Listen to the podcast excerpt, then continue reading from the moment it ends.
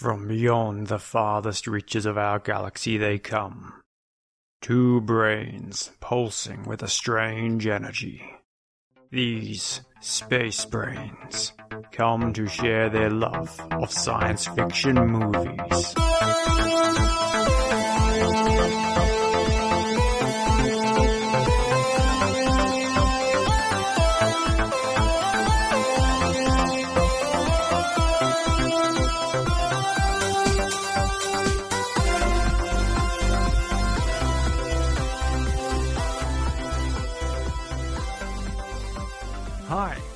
Welcome to Space Brains, the show where we joy watch sci fi movies and then talk about what was good and what was great.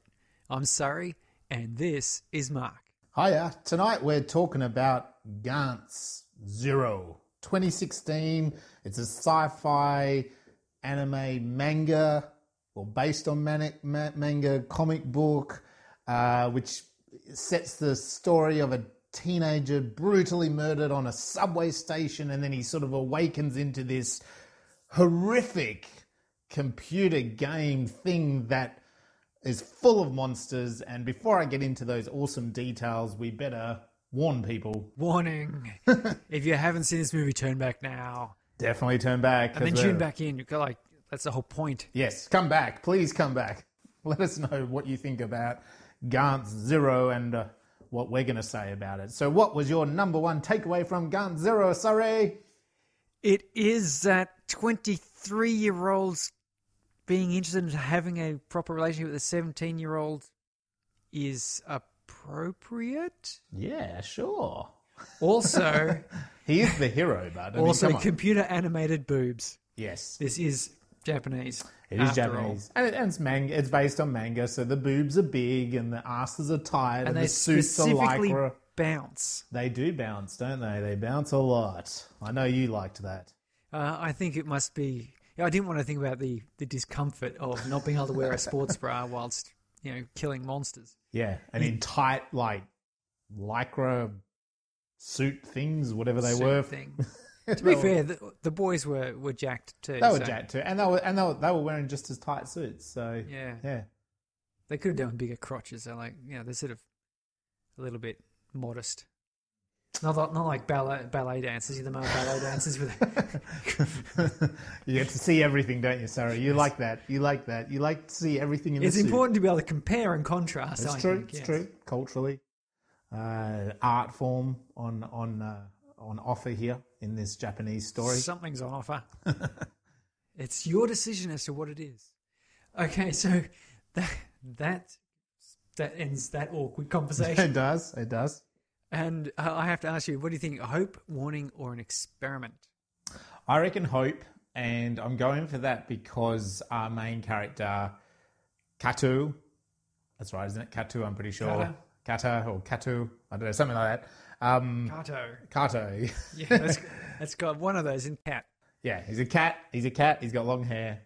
Um, he his his old journey is kind of uh, the reason why I'm saying hope is because his whole protagonist journey is sort of like he keeps saving everyone else and we have warned everyone about what happens in the, the spoiler warning so it's like you know his whole journey like yeah at the start he's saving his brother you know he's there for his brother. He, he, also then tries to save you know the old man on the subway which leads to him being brutally murdered.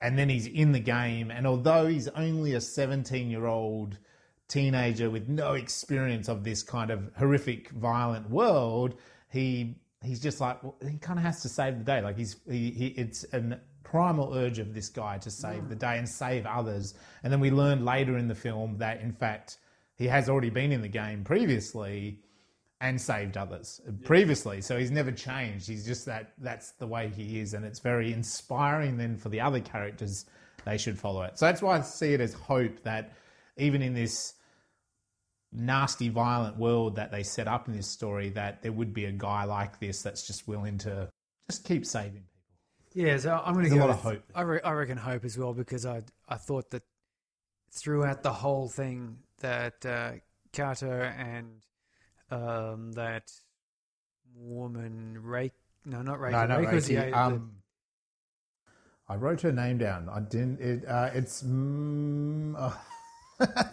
we're going to get the pronunciation terribly wrong tonight, and we're just going to probably be calling people woman and man.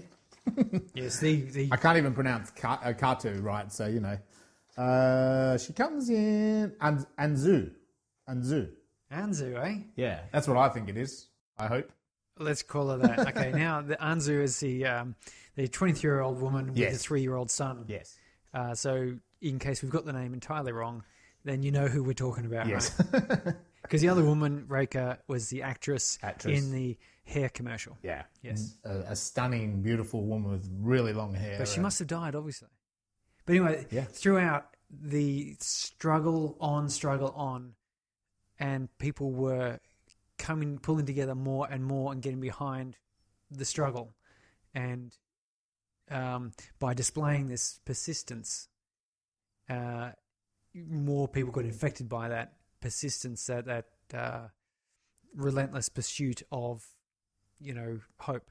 Yeah. That's why I think it was hope. I mean, it, it ends with largely a happy ending anyway, Mm. but that's not really. I don't think that's what makes it hopeful because you can have um, experiments and warnings which end with a happy ending, Of but course. they don't talk about hope. This that's my reasoning for hope. Yeah, fair enough. And I, I was just thinking as well, like even the other characters, they kind of um, like Anzu and Reika and the old man. he like all of them, they kind of like don't want to save the day, but then because of Katu, they they do. They sort Yeah, of they- want to. They, They sort keep of trying to that. hide, keep trying to hide, and then in the end they, they start They start, out. yeah, because he's leading that path. So I, I think that's a lot of hope anyway. Yes. Um, so what about yourself in the sci-fi world? Have you been doing anything with your writing? Yeah, so I've I've gone back to the office for three days this week, Mm. which was exciting. So the other week I went and scouted out a uh, a workspace because I've been less productive creatively since working from home. Yep. Ironically, which is sort of you'd think otherwise, but I think I was lacking that a separation Yeah. of okay, now I'm no longer preparing breakfast and doing dishes and stuff. Kids I'm ready. now creating. When I'm not, you know, getting on the train and, and having that break, I'm sort of just melding from there into work, and it's it's sort of it's not done much. So I've Mm. done a couple of things. I, I pulled my finger out. I've got back on this computer game that I was writing. Yep. That's nice. And going back to work in the mornings, I've powered on this this sort of I want to call it an, an alternate universe sci-fi story. Lovely. Uh, so I'm hoping to get that first draft finished uh, in a week or so, Yep. uh, and then then I was, I was going to get it through some editing and Mm. things. Was that first day back on the train? You're just like, shit, yeah, I'm writing out a whole novel in an hour. Yeah, I, I, I powered through that. Like I, yeah, got got, got out about a thousand words or so. Yeah, yeah, So that's quite good. Yeah, yeah. Yeah, and um, yeah, that's sort of what I've been doing. That that's fine. I'm working back to working from home tomorrow and all next week. Yep. Because yeah, we're not completely out of lockdown processes. Yes. And frankly, I do enjoy working from home far more. I, I like the the breaks on the train to be creative. Yeah. But I would quite also happily go to this working space. I'm going to get myself some hours there, and then two or three days each week, I'll I'll head out there and after the morning shipping off of the kids. Nice. Spend a little bit of time just doing that. Yeah. and yourself, you got I saw you got business cards. I got business cards finally, so that's exciting. Um, try not to be too perfectionist about it and just get them done. You know, so I feel I've got a project I'm going to start in the next couple of weeks, and it's something that uh, it's not science fiction related, but um, I feel like I want business cards for that project because I'm going to be approaching some random people, and I just want to kind of be able to introduce myself and look a little bit semi-profesh. Um, and Just, just and- tuck your shirt in and do your fly up. You'll be okay. yeah, that's right. So even yesterday, I, I'm doing this other film for my wife. I'm helping her, so I'm doing some some of the filming, and uh, I was filming out the front of a shop, and I kind of a couple of people walked by and said hello and gave me the long stare, which you get sometimes in public when you've got your camera, and you know you don't just look like you're filming kids or whatever. You're actually filming professionally. And I thought, oh, I, sh- I should have had my business cards because like someone quite often comes up and go, what are you up to? What are you doing here? You know, so it's good to be like, oh no, yeah, I'm a filmmaker, blah blah blah. But uh, yeah, so that's exciting, and uh, that's what I've been doing is doing a lot of filming. So unfortunately, my a little bit like yourself, the writing's been on a bit of a back burner because I've been at home and not having that train time. Uh, but then I've been creative because I've been doing this filming for Tanya. Um, but I've also got this other idea sort of bubbling away. So probably as she is about to just get the finishing touches on her film, then I'll be like, my turn. ah, yes. So that will probably start next week, hopefully, in terms of just planning and things like that. And then, yeah, a couple of weeks later, hopefully get out there and film and do those kind of things. Yeah. Actually, actually, speaking of films, I am making a little animation of our intro music. Mm. Yeah, the little intro, you know, uh, from a Excellent. distant galaxy they come, Yeah, two yeah.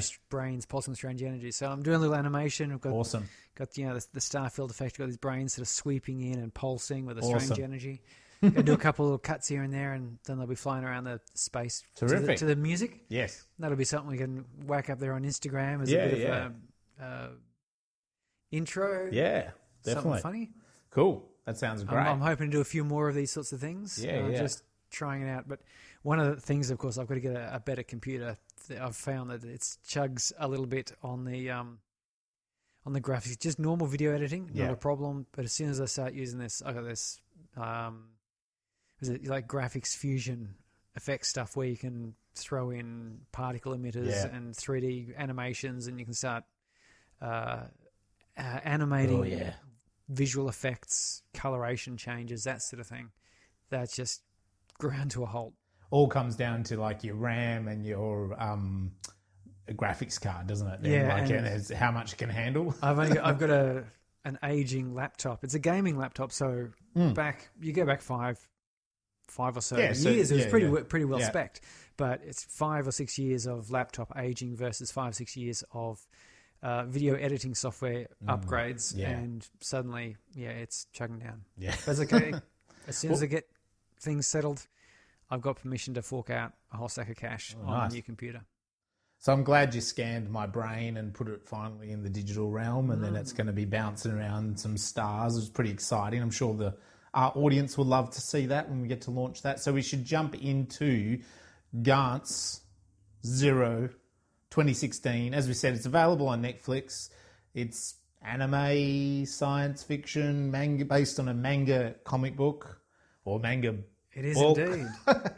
I've got to say, I've seen some manga. I've read some manga many moons ago when I probably was a teenage boy, and I've seen some anime and a couple of films over time. But it's been a long time since I've actually sat down and run one through. And it just like from the outset, this film really did grab me in a really great way. So, like you mm. said, the boobs, it wasn't the boobs. It was just that I was like, oh, wow, this is like really intense uh, computer animation. I guess being a dad of little kids where you do watch a lot of kind of kids cartoon and, and animation.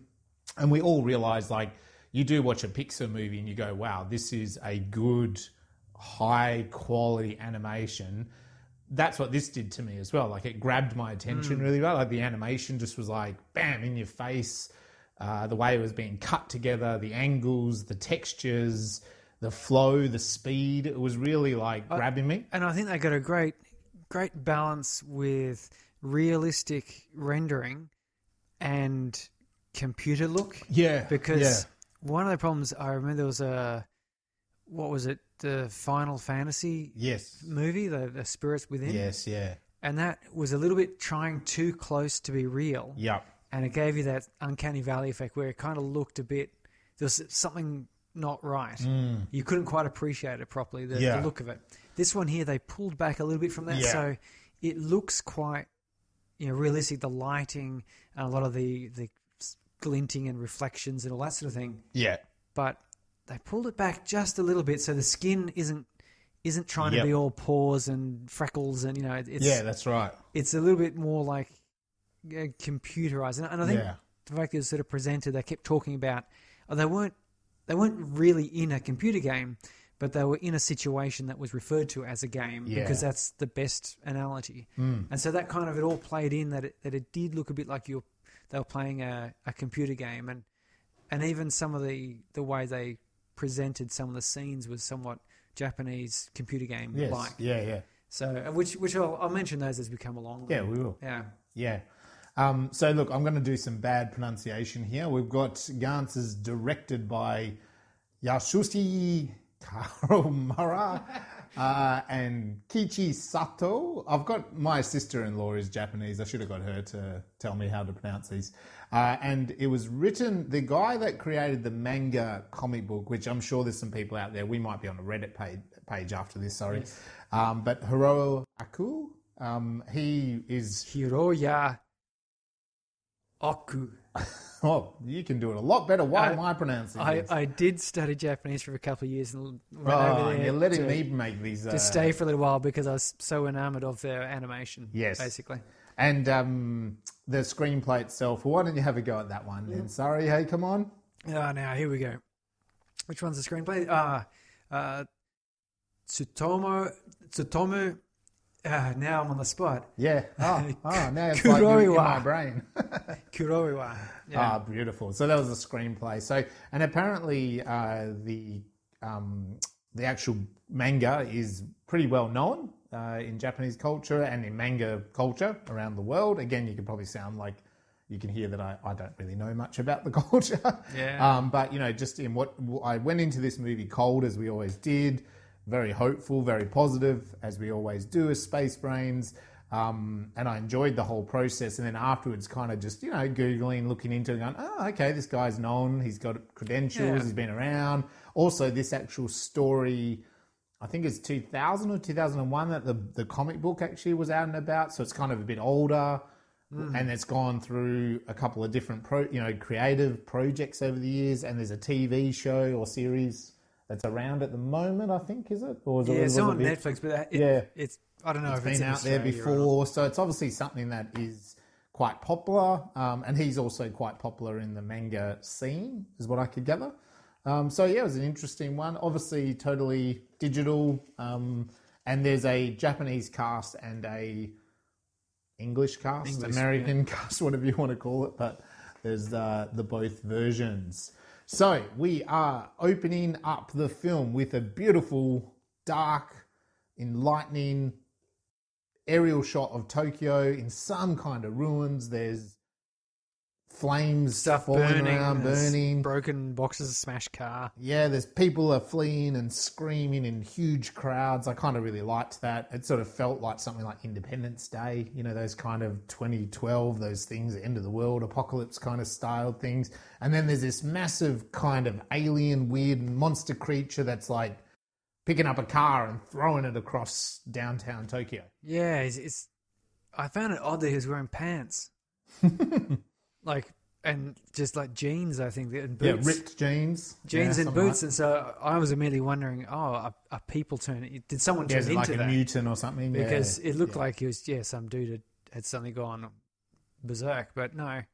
And we've got this young, fit woman who's lying sort of passed out on the ground, who's kind of coming to. It's what we said before. She's in this really tight lycra suit. Yeah, it's like blue light disc things on her, Yeah. and very cool. Very cool, actually. And she's kind of gathering herself, and the creature sees her. So she, like, kind of hops up and flees. She starts running, and he picks up a car and throws it at her, uh, you know, quite violently. And it's about to kind of hit her as she's running away from it. When this then drone flying car thing comes in and kind of like, you know, dismantles the Blade. car. We'd, we'd seen little cuts to this. Yeah, Like leading up to this, tiny it's sort of little, like a little flash of like some spinning something. You don't know what any of that is. Hmm. But then this is where it sort of all comes to It does. comes to fore, and it, Yeah. it comes shooting through and knocks it through. Some dude in the back's got a sword or something. Yeah, yeah. They look And- like hardcore futuristic warriors. That's what I Yeah, and he's like thought.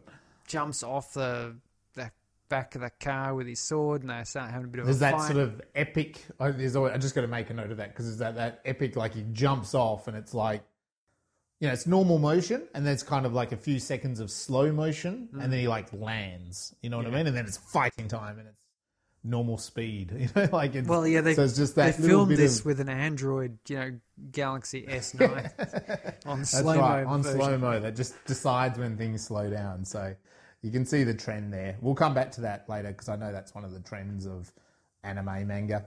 Um, yeah, and the dude hops off and he starts battling the monster, but he gets his ass kicked, doesn't he? He's getting picked up and thrown He- down he pretty gets- hard. He does get a literal hard, o- Yeah. hard kicking. Oh, and, and and then he goes swings with his sword, and, and the thing like kicks the sword in half and breaks. Yep. And he's he's looking pretty like the human guy is looking a bit worse for wear, and his suit uh, bleeds out this little black goop. Yeah, goop. Yeah, and it kind of powers down. Yeah, that's kind of and and the the woman, she says, uh, "No, let's run, let's run, you'll die." And what is it? he says, "What? But I have to try." Yeah, yeah. I Which have to try to take it on. Yeah, It's like it's a very um, it strikes me as a very Japanese or at least a very anime yeah. statement of like certain doom, and he's like, goes, "No, but I have to try." Yeah. Well, it kind of reminded me of not anime in because I, that's not really my background, but it reminded me of like samurai culture. You know, like I've seen plenty of films where you know, like the samurai, it's like they're up against ten samurai, and they're like the other, you know, that the enemy is way stronger than them, and they're like. You know, it's basically that they sacrifice themselves. So they're mm. like they're they're realistically they're there going, it's me against ten dudes. No, but I have to try this. Like it, it's my honor. It's all about honor, isn't it? It's like Yeah, you know, like someone else maintaining yeah. a principle of, uh, and and we get more detail about this later. Later on, on, he, yeah. he was thoroughly into uh, saving people, Yes. which is that's quite nice. So anyway, he runs off, and she sort of doesn't want him to, but he he attacks this big monster. But again, he's slammed into the earth, um, and he manages to fire off, uh, sort of surprise the monster. He's got he's actually got this like high tech laser gun thing. Yeah, these guns are weird. They're like got round. They sort of light up. They don't fire a bullet or anything. But then all of a sudden, there's like a vibration, and their heads explode, isn't there? Yeah, it's sort of like yeah, they pull the trigger and there's a delay, and then there's like a, a when they miss, there's like a little blue, boop, Yeah. and when they hit, there's just like they pull the trigger and, and this gun There's doesn't nothing. the gun doesn't go blam or anything Yeah. like that. It just goes whoop, Yeah. And then there's silence for a moment, and then their head explodes. it's explosive. so it's it's I I know it's quite a creative sort of um, idea. I liked it. I liked it. It was really unexpected when you first see it, and then you see it again, um, and then later they got the gun that's like as they fire it. I don't know. This massive pounding laser thing is coming out of the sky. Force thing drops out Yeah, of the drop, sky, and it's like dropping on the creatures as they. Yeah, I don't know. It's bizarre, isn't it? But it's like awesome. Yeah, I mean that's kind of part of that computer game thing. If you Yeah. if you play your your Final Fantasy type uh, your role playing games on the computers, they'll have an effect that someone will do, and it'll be like just a, a Yeah. force will appear out of nowhere, sort of Yeah. thing, and do something. Actually, that's a really good way to do it. It's a force that appears out of nowhere. Yeah, always space off, force. always off screen. It just comes yeah, in it just comes in off screen. Like that's Yeah. the thing. So it's like, where is how is that anyway? It's the way it's the way it works. Sorry. Um, uh, he manages to the he managed to blow that um, monster's head off, but he dies. Yeah, Um, he's he's left there on his knees or something or other, and And then she is kind of weeping over his dead body. Uh, and then she starts to, uh, I don't know if, I don't think pixelating is the right word, but it's like, it's like almost like an old laser printer wiping off a centimeter of a time of her body. well, it reminded me of the Right. Uh, you know those 3D MRI fMRI Yes, scans where where you get sliced through, Sliced through, yeah. and so it yeah. sort of looked like that, like Yeah. it was just dissolving her, like I'm an 80s kid, so I thought laser okay? Yeah, so- laser printer. something along those lines. Yeah, it's a very cool effect. It was really cool. And in the background, you can see her comrades just like their shoes just finally Yeah. disappearing. Yeah. Um, so from there we have uh, then a man and a wo- woman are characters are shopping downtown, like in another city, I presumed, and um, they're they're sort of noticing on their mobile phones, and there's like those big computer, you know, big um, advertising screens in the in the city that they're walking down. That there's a state of emergency um, in Osaka. Yes. Did I pronounce that right? Oh, thank God. Uh, you're my, you're the Japanese. Osaka, yeah. you're the Japanese uh, control level tonight. Sorry, so you know, Uh-oh. make sure that I'm correct on all Actually, of this. funny thing is, when I was last in Osaka Oh, I was well, with- you're ahead of me. I've never been. uh, with my friend, and he obviously spoke no Japanese, and I had I studied for a couple of years and, and done a few things. I'm As terrible. I am terrible at Japanese, uh, but I was the one then became responsible for all the navigating. I sit there, I'd sit there just sounding out the names of the shops and streets and all the rest of it, and uh, you know, have to go and try and order food. And oh my goodness me, Osaka was where we were. Order the first thing there was some ramen, and the peculiarity of the Japanese language is that the word no is ie. Okay, that's massively overpronouncing it. But more casually, when you're speaking, it's yeah. so the lady she asked me if I'd like egg, you know, tomago, uh, to- tomagoga, and I went, yeah. And so I didn't get it, and so I was eating my ramen. I was going, oh, "Where's the egg?" I said, "Yeah." Oh, I said, "Yeah." so there's your little lesson. Don't say "yeah" for yes. No, that is a good little lesson. See, not only learning about films here, we are learning about Japanese pronunciation. Okay. I was Um, there to see Iron Maiden, in case you wanted. Uh, then we have this youngish man who's uh, on the subway and he rings his son. Um, well, we think it's. Well, well, yeah. I, I thought it was his son. That's I thought it kind was of his son, That's yes. how I was interpreting it because to me, this guy looked like a young man. He, later, it reveals he's seventeen, but to me, he looked like in his twenties because he was all in a bit of a suit and stuff. yeah. Um, so I don't know. I just at this point in time, you don't know. But he's on the subway. I thought he was ringing his son, um, and they kind of have an awkward conversation about him not getting home in time, and you can tell that. Yeah, do you remember he it's my Do you remember it's like without saying it, he's saying, "Do you remember that today's a special night?" And he kind of pretends he has forgotten, but he's holding this like you know bag. Um, and suddenly there's like screaming and yelling on the subway. People are saying he's got a knife. Um, and he kind of like turns uh, this young guy uh, and he he holds for a second or two, but then he goes to help. And there's this old man, he's covered in blood, and he um you know tries to sort of help him a bit. And all of a sudden, this you know gangster kind of looking dude Well, comes around. He looked a little bit. I, I would say he was suffering a mental health issue. yeah, it looked like because he was he's sort of staggering from side to side. Yeah, he Yeah, had he's a got big, big knife, in each hand, and it, it it wasn't in his right frame of mind. And he tries to help the old man, but of course he's sort of put in a vulnerable position, and this guy just stabs. stabs Yeah, him throws him up against the Yeah. wall, gives him a few stabs, and we we see that from a security camera, which We is do. an interesting viewpoint because you immediately get the feeling that somebody's watching. You do, and it's also just cool because then it's not.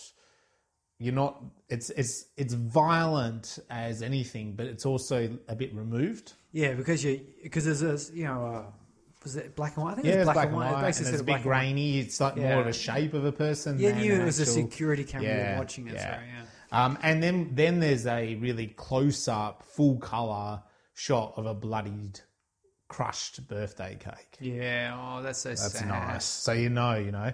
Um, all of a sudden, bam, he wakes up. He's fine, but he's confused as all fuck in this room with the woman from the start, the start in her hot, sexy lycra blue light suit, whatever you want to call it, um, An older man, an older man. And it's also nice. in a sexy tight like He's also in a tight suit, yes, for those. They they catered for everyone, and that's what manga does, I think.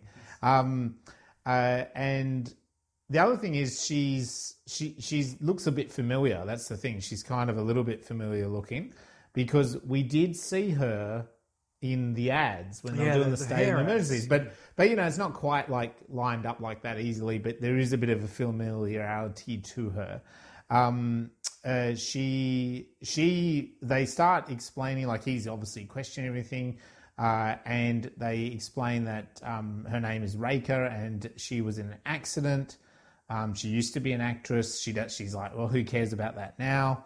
Um, so there's an old, and then there's a younger man as well, Yeah, like a teen teenage- smart ass. fella. See, to me, he seemed like a teenager, where Kato didn't really seem like a teenager. no, he was a bit. A strange choice making him seventeen. Like, yeah, that- I, I think so. But I think I think that has to do with the target audience, Audience, of probably. the uh, anime because it's it's not if it's targeted at middle aged men, it's middle aged men with childhood fantasies of being the superhero with a sword. It is. Yeah, Um, so anyway, they're in this. There's also this huge black orb. Um, so there, there's a teenager guy, and there's another sort of Grumpy dude. grumpy Italian guy. Like he really wasn't Japanese to me. I think. American. I think he's just meant to be generically American. I think so. So he's, I don't know, like New Yorker. I think New Yorker. he's a New Yorker. he's a New Yorker, so he's grumpy. He's asshole. this is us talking like New Yorkers. That's right. We're assholes, you know, that kind of idea. Oh. we like to pick on other people, Japanese people. so as, as and you, that's what this guy does, isn't he? He's a bit of an asshole. and you can tell we don't have any listeners in New No, York. So no. if you are in New York listening to us, Let us know that free- you're not an asshole. Feel free to uh, correct us on our um, our, our accents. Yes. Um, so anyway, and it, I, li- I really liked this. It starts singing what I would call a Japanese TV jingle. That's how that, that kind of came across Yeah, to me. Like it, it reminded me of we've spoken about it previously, but like something like Lost and the old fashioned kind of nostalgic, going back to a different time, which is a cool little uh, it's a cool little um, attention to detail because it's like you could have it come in like doom doom, you know, be really futuristic, but to like for it to play like an old jingle, you know, it's this, we had it in Demolition Man, didn't we? The idea of like in the future they like old jingles, you know, and it's eh, you know the old radio station jingles. It was it was also a an alienness to it because Yeah. it didn't seem appropriate. There's this intimidating black orb Yeah. sitting there, which is clearly of some importance, yes. and then it just starts like writing stuff up on a surface, and it's got this weird little voice. Like, oh, you're going to have to kill this next monster in two hours, and like the little ding ding ding ding ding Yeah. noises, and it's just, uh, yeah, you you totally knew that that was not not a human construction. No, it, and it makes it feel it makes it feel unsafe, doesn't it? It's like Yeah, there's a real kind of like It's too weird. this is really alien to us, you know. So it makes sense. Um, the American, he's not happy about it all. He, he, you know, he's explained. It's explained. The old man explains to them that um, they're in like an endless survival game um, because this orb has sort of flashed up this old man, like an image of an old man. That's who they must kill to end the game. Uh, and the American's not happy, so he sort of picks up his suit, tries to smash the window. He's not happy. I do what I want. I do what I want. I'm a New Yorker. I don't get I don't get. cheeseburger. uh, like Christopher Walken, you know, something. yeah, some stereotypes there, like we're doing right now.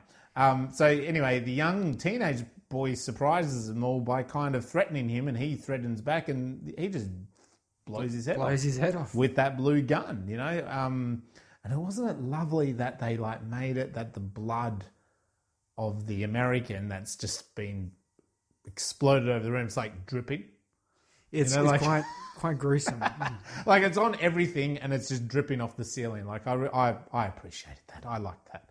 Um, they also say that they've had they've had stronger leaders in the past, but last mission they lost them. So that's kind of referring back to what that opening was all about, wasn't it? That they Yeah.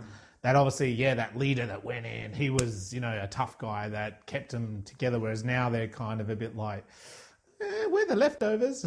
and yeah, uh, then the the timer starts, yes. and then suddenly uh, Suzuki, the old guy, and, and Reika start saying, urging Yeah. Kato to get his his suit on, get it on, get it on. Kato's still going. I'm not sure what it is really is going on or what I'm doing. And this is, oh, for goodness sakes, just get it on. And so he, he pulls it on in time, and then he gets dissolved by Too, this blue thing. And, and we see from his point of view then that he's looking in the reflection of the window, Yeah. and you can see his, his middle section is gone, and it started from the top of his head down. And as it passes his eyes, the screen, as it passes down, goes to a new view Yes. which I thought was was quite good. So Yeah, it's, it's cool. like as that part of his eye was simultaneously, you know, Hmm. here and there, and yeah, it was all connected. Very, very well done there. so in this new world, um, you know, they're a bit unsure where they are, but then they are in Osaka. Osaka. and, uh, you know, again, it's a world that's kind of, you know, people are screeching and screaming, and there's sounds like there's destruction in the distance. And so they've been flung into this war, really.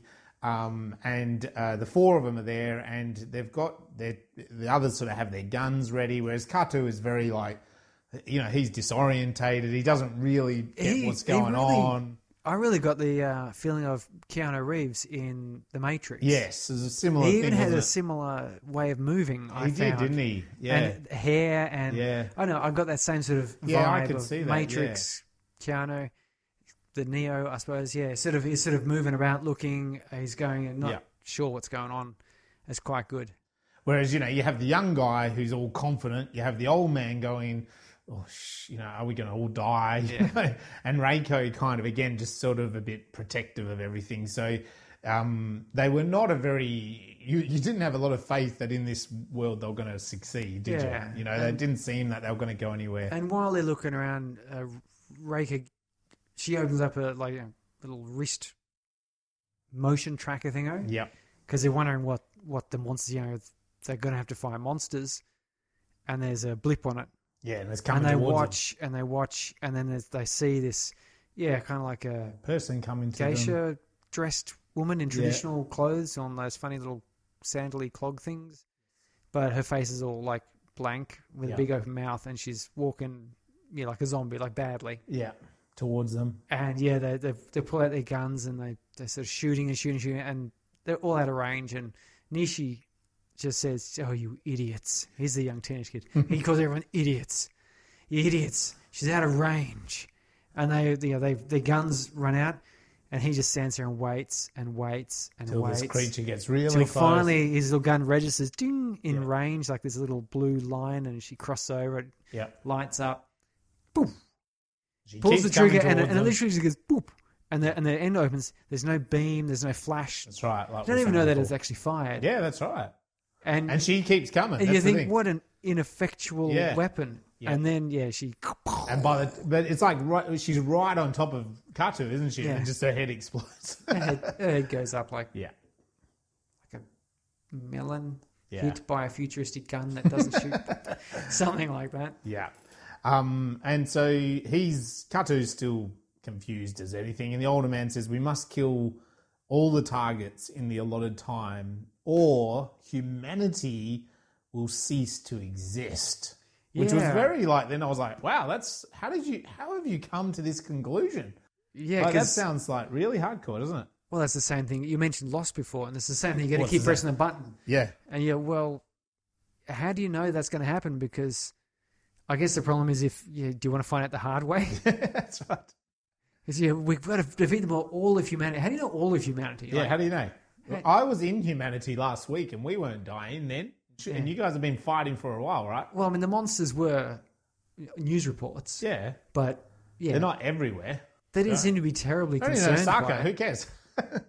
Seal off the city. Run for your life. Yeah, I, th- I think they'd kind of come to expect that this happens from time to time. Um, they realize they're in Osaka and not Tokyo, whereas last time they were. So Yeah, there's they- like a they're change. the Tokyo. They're the team. Tokyo team, whereas now they're here. Um, and this is a bit I really like, and I'll come back to it I think a bit later. But the the tracker then senses uh, not only a creature, but then lots of them, and Yes. they they kind of quickly hide next to these cars. Yeah. and it's a bridge in the city. Yeah, and the, the monsters are down below the Below, bridge. and then they sort of start coming up over the bridge. climbing- Oh, this and is such a good scene. I loved it. Eh? It's it's a favorite for me. And um, the, the the other thing was these monsters were like, for me, it was like they were um, when the wild things are. Where the wild things are. They like they had some of them had those big heads, and some of them had weird arms, and they were like you know their the the face was an eagle, but the body is. I don't know. A They're sort of cow caricatures, like, yeah. yeah, they would look really weird, but then they were also scary, you know. Well, see, I recognise a couple of them from Japanese folklore. Yes, Like right, there was okay. one of them scampering along that looked a bit like a turtley, and it was holding a little cap on its head, Yeah, and that that is uh, oh, what do you what do they call it? like a kappa, yeah, which is a little turtle thing, but it has a little dish in its head which has water, and it often keeps a lid over it because if it spills that water, it dies. right. And so it was going along holding a little cap over its dish on its It's a very and- vulnerable monster. and a lot of the other monsters, yeah, also had that, that folk tale-ish, Yeah, fairy tale-ish kind of look. Yeah, fairy tale. but they were, they weren't.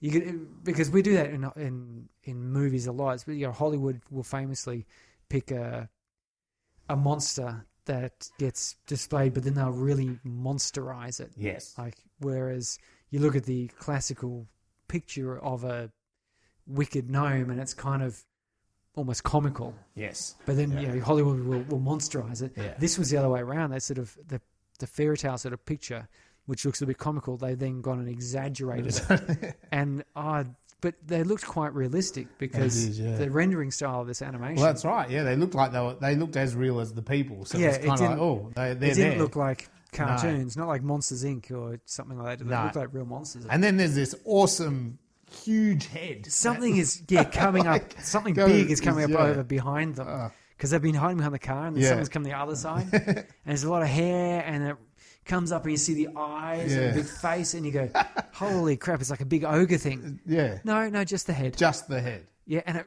it, rolled, it would have been comical if not for the fact that it was so terrifying. Yeah, It I know. His head was rolling. "Ooh." I know. And they sort of like they they just run and they take cover. Um, and that's when this other awesome Osaka team rock up, uh, and they just start slashing these monsters yeah, down. the, big they?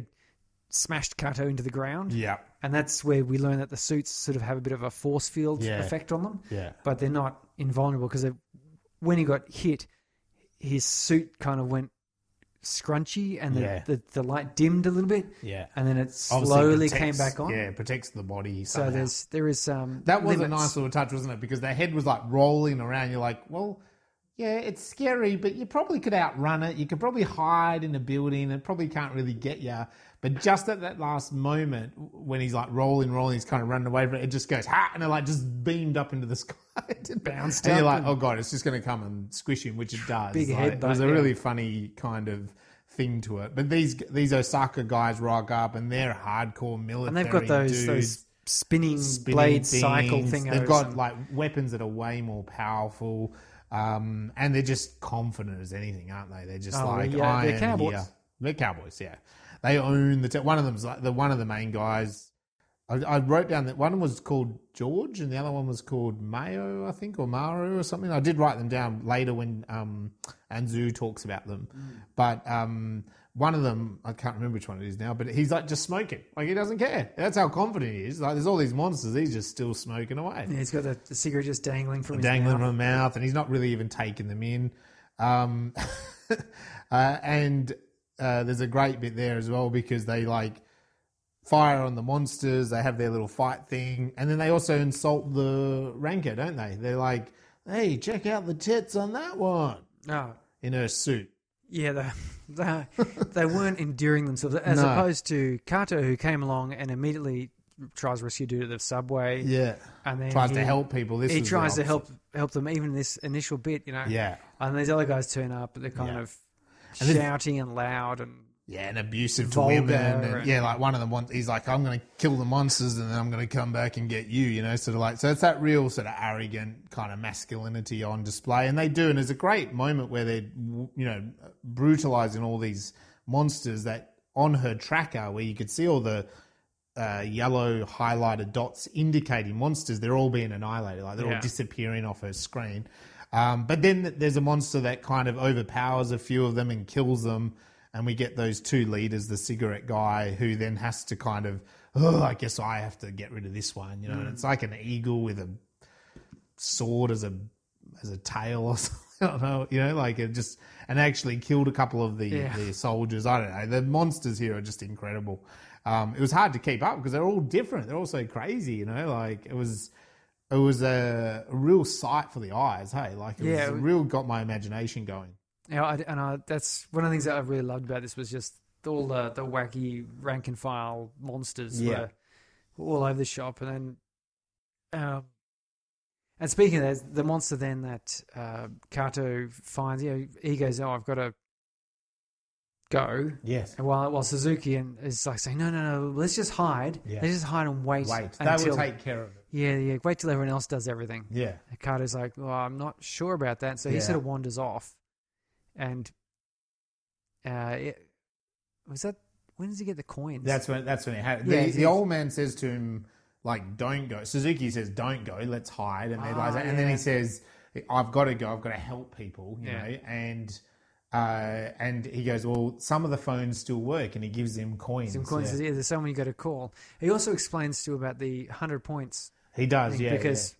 Uh, yeah, he says those guys, their weapons, it's just Yeah. so much better. Like Yeah, they've got that's these right, little yeah. pew pew guns, and there's other guys have this, this sort of great huge thing that makes this force drop out of the sky and smush things in all a splash of blood. yeah, and uh, that's when uh, and Nishi is going to uh, have a she's going to shoot him yeah, like because Nishi is just a goiter I think and Suzuki jumps in and says no no no no I'll, I'll explain I'll explain to him and he says yeah if they if they win 100 points because they're somehow scored that's not really explained how the scoring is it's just Yeah. obviously it's like a game you know Yeah, as you yeah. said you get 100 points you get a choice of three things uh, better weapons which is the obvious choice.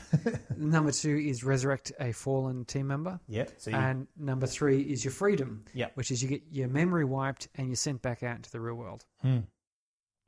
And uh, th- this is where Nishi. Is his name Nishi? look, we'll go. With Yes, this. it is. It's Nishi, and I remember that because it's it's like she is four uh, or death, and Ni is two. I'm, Okay. I'm wearing with two death or two kills or Yeah, right. I don't know whether there was some sort of meaning behind his Mm. name being short like. But anyway, uh, the the yeah he goes whatevs and he f- goes uh, invisible, and so disappears. He says, "Yeah, I'm going to wait till the big guys come yeah. out." Take care. So he's obviously won a couple battles, or at least one battle, because Yeah. he's got invisibility coat, Yes. you know, like cloaking. Uh, and yes, so Kato goes off with his coins, and he's sort of.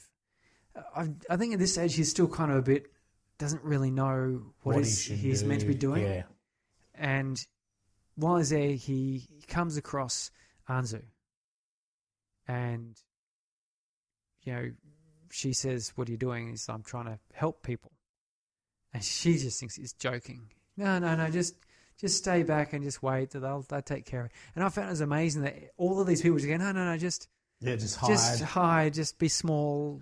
Let let the those guys do it all." And he's like, "No, "I don't think I can." He's, he's he's sort of going, "Oh, okay."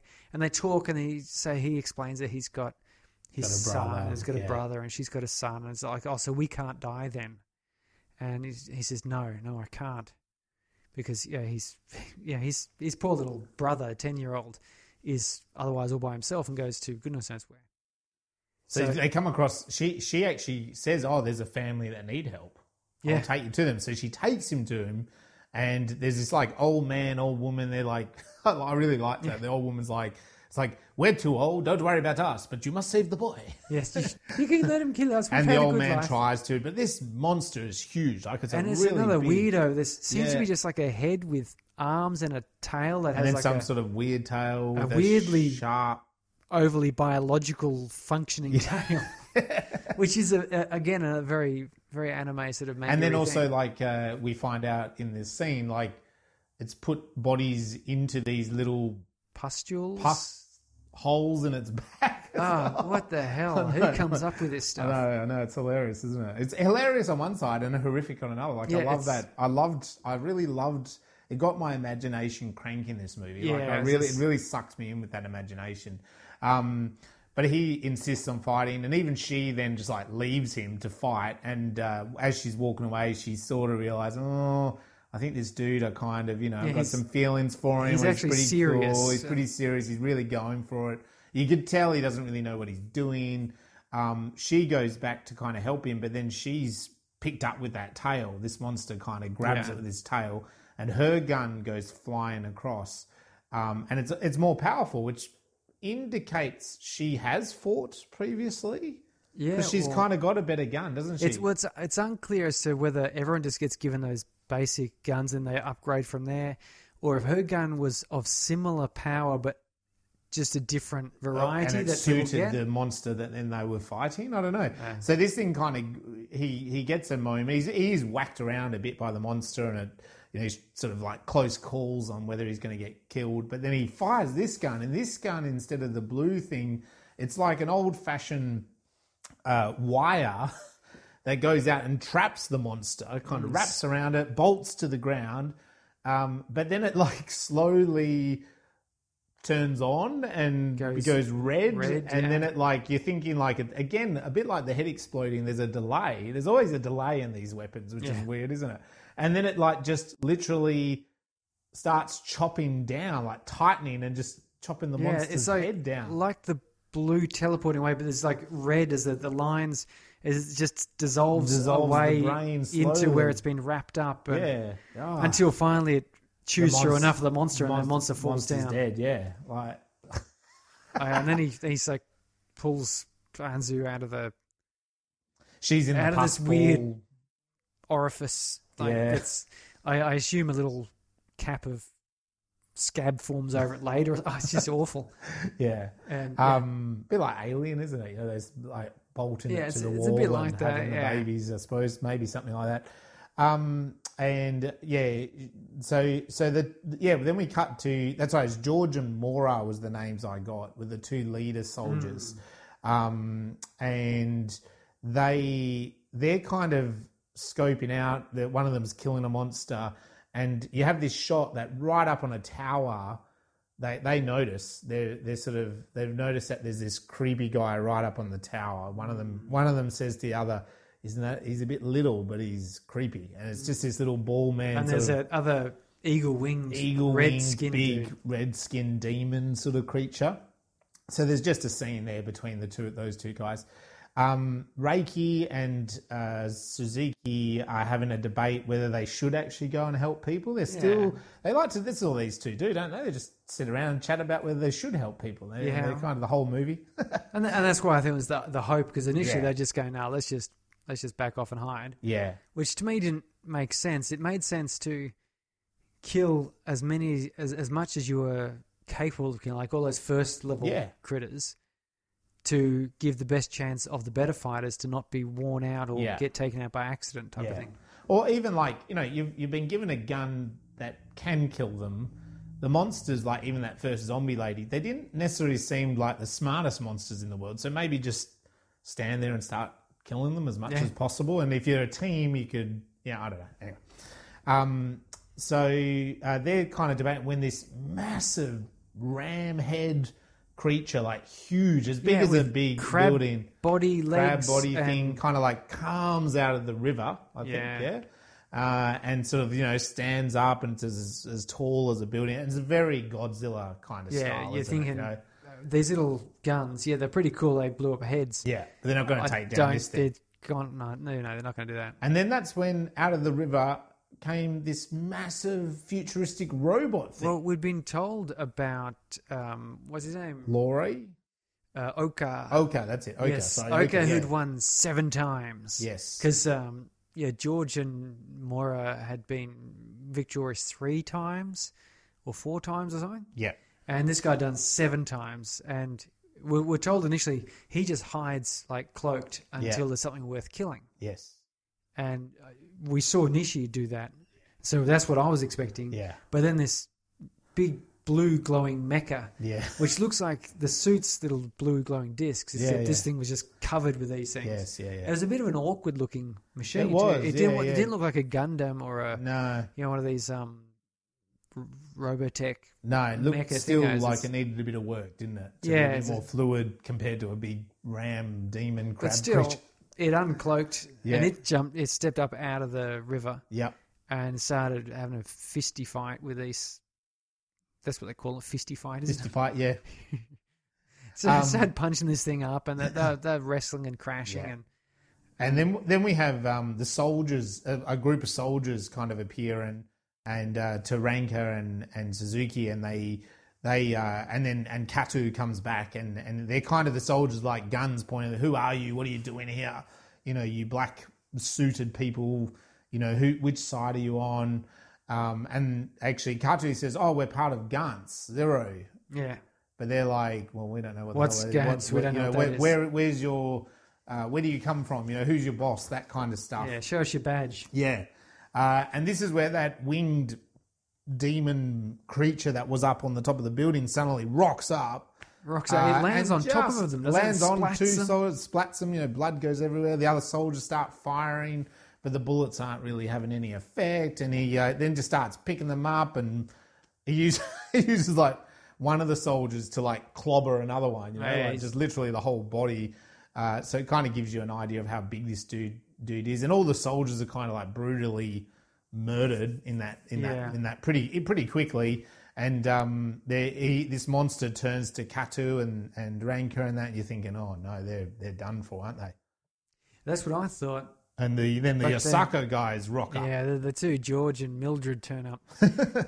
And they're super confident about taking him down. You know, they've got that big gun. Was it George? He just sort of goes, "Well, I guess I'm gonna I guess have I'm gonna have to fight it." him, you know. Yeah. like- and so he goes and he, um, yeah, he he he. I think at first he fights him a little bit hand on hand, but he gets whacked over. So then he pulls out that gun that brings in this force from out Hmm. of the sky, and it pounds him into the earth, and blood just pools up like a big waterfall of blood, and he's like, and then but then this creature, he's lost his wings Yeah, from he that. gets back up again. But he stands back up, and he so he like fires again. He's pounded back down. There's more blood, but he gets back up again. He fires again, bam, bam, and he just keeps firing. And it's kind of like every time he's firing, he's taking off a layer of skin, but he's not stopping him.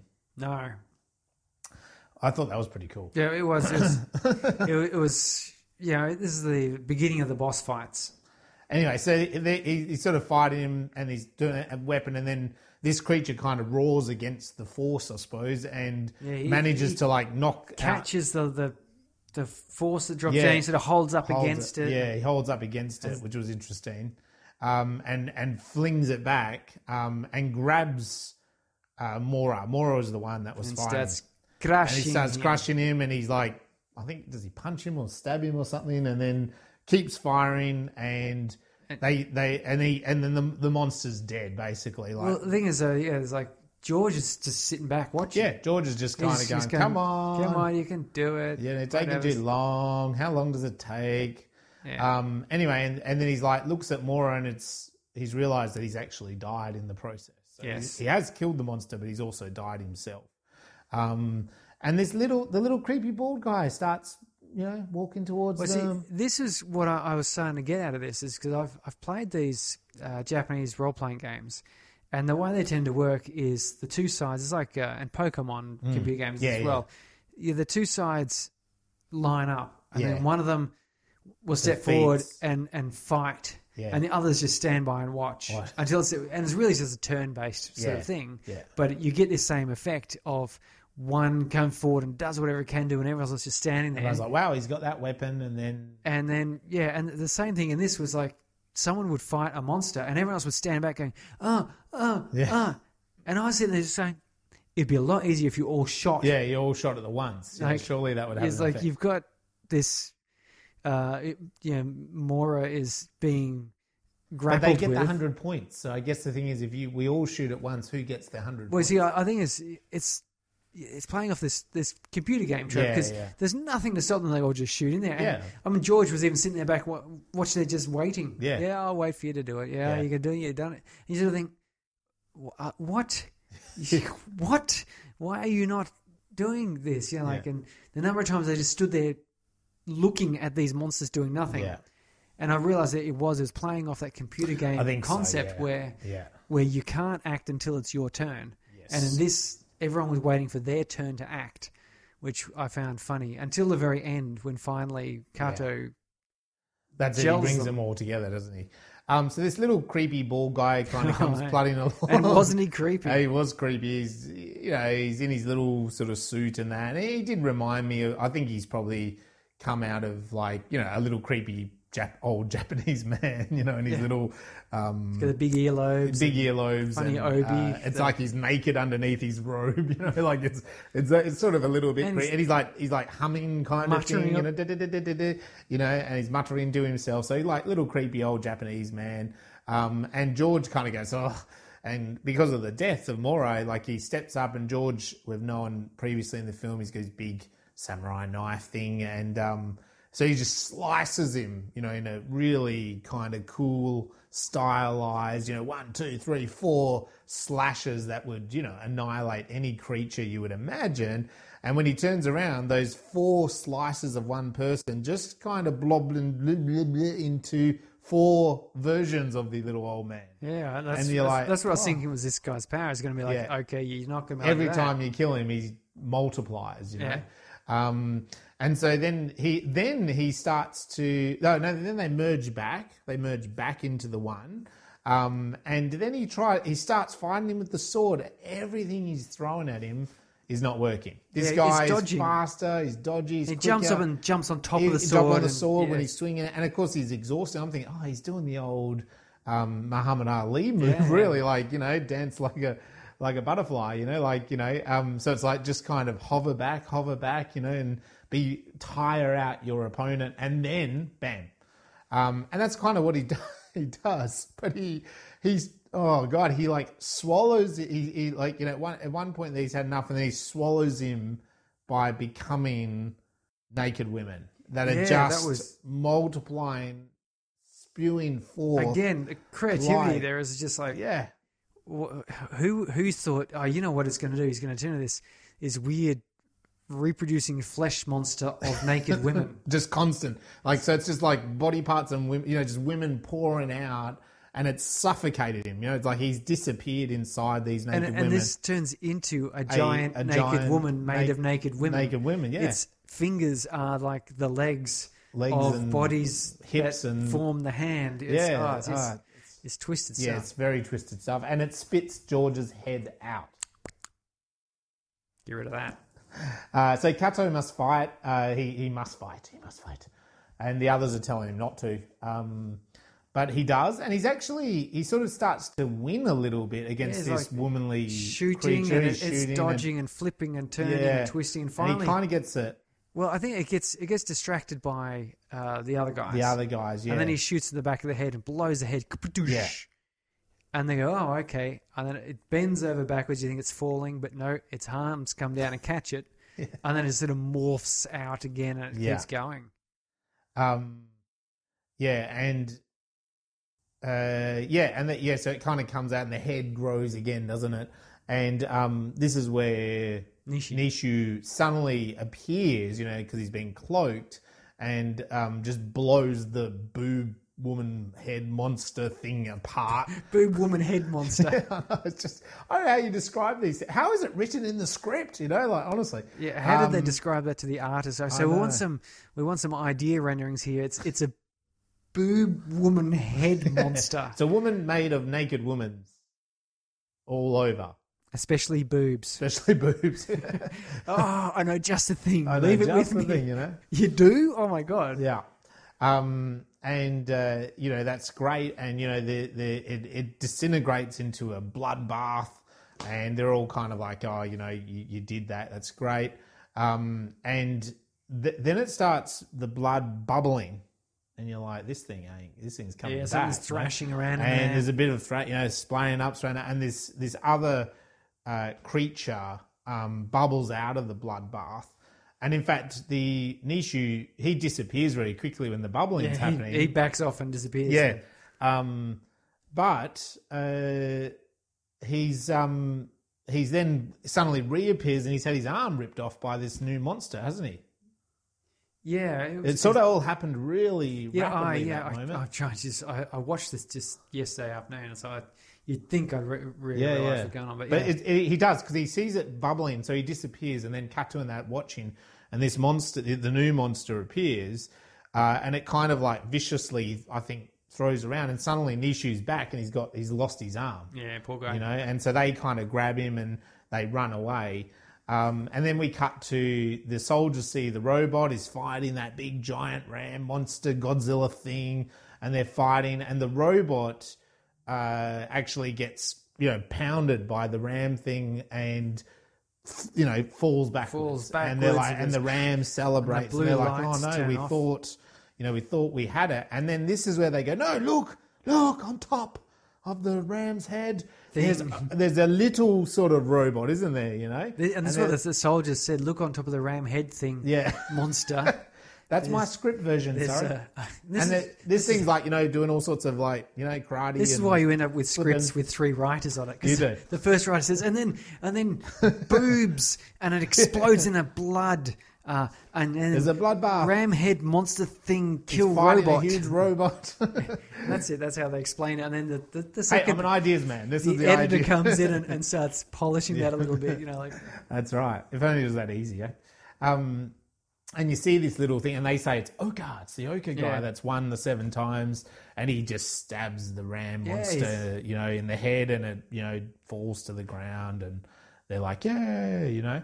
Um, and anyway, Oka then comes across this creature that's come out of the blood path, and it's a Skeletor kind of thing, isn't it? I think at that point, I'm just trying to remember.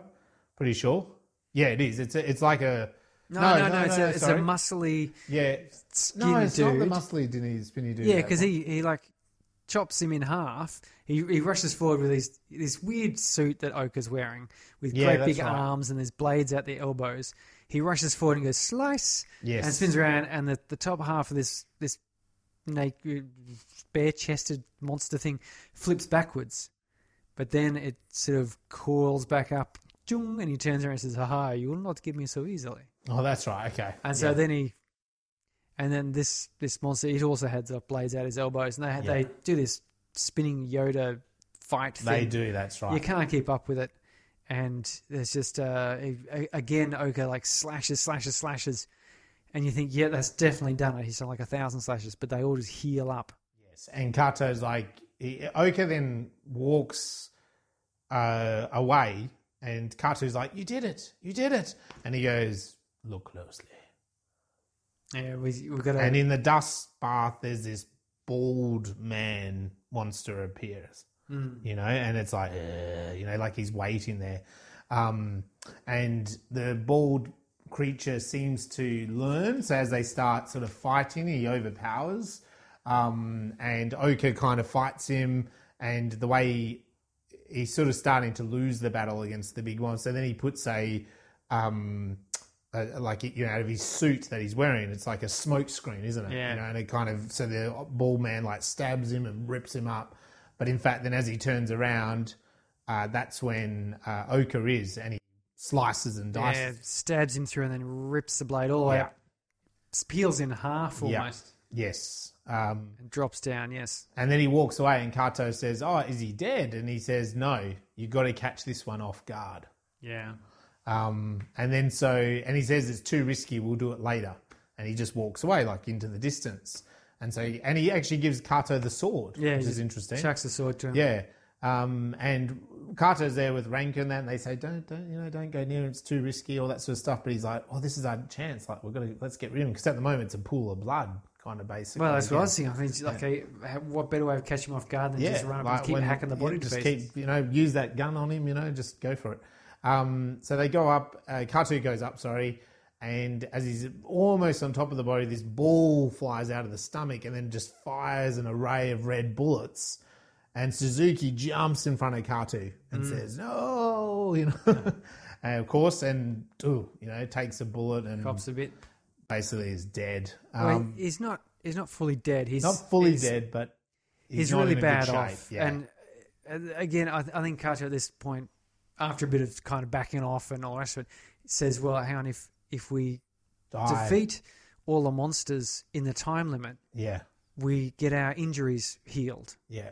Do we also come back to life? Yeah, you don't come back to life, but you get all your injuries healed. Yeah. So if he can kill off this monster fast enough, Yeah. then Nishi gets his arm back and Suzuki recovers, Yeah. and everything will be okay.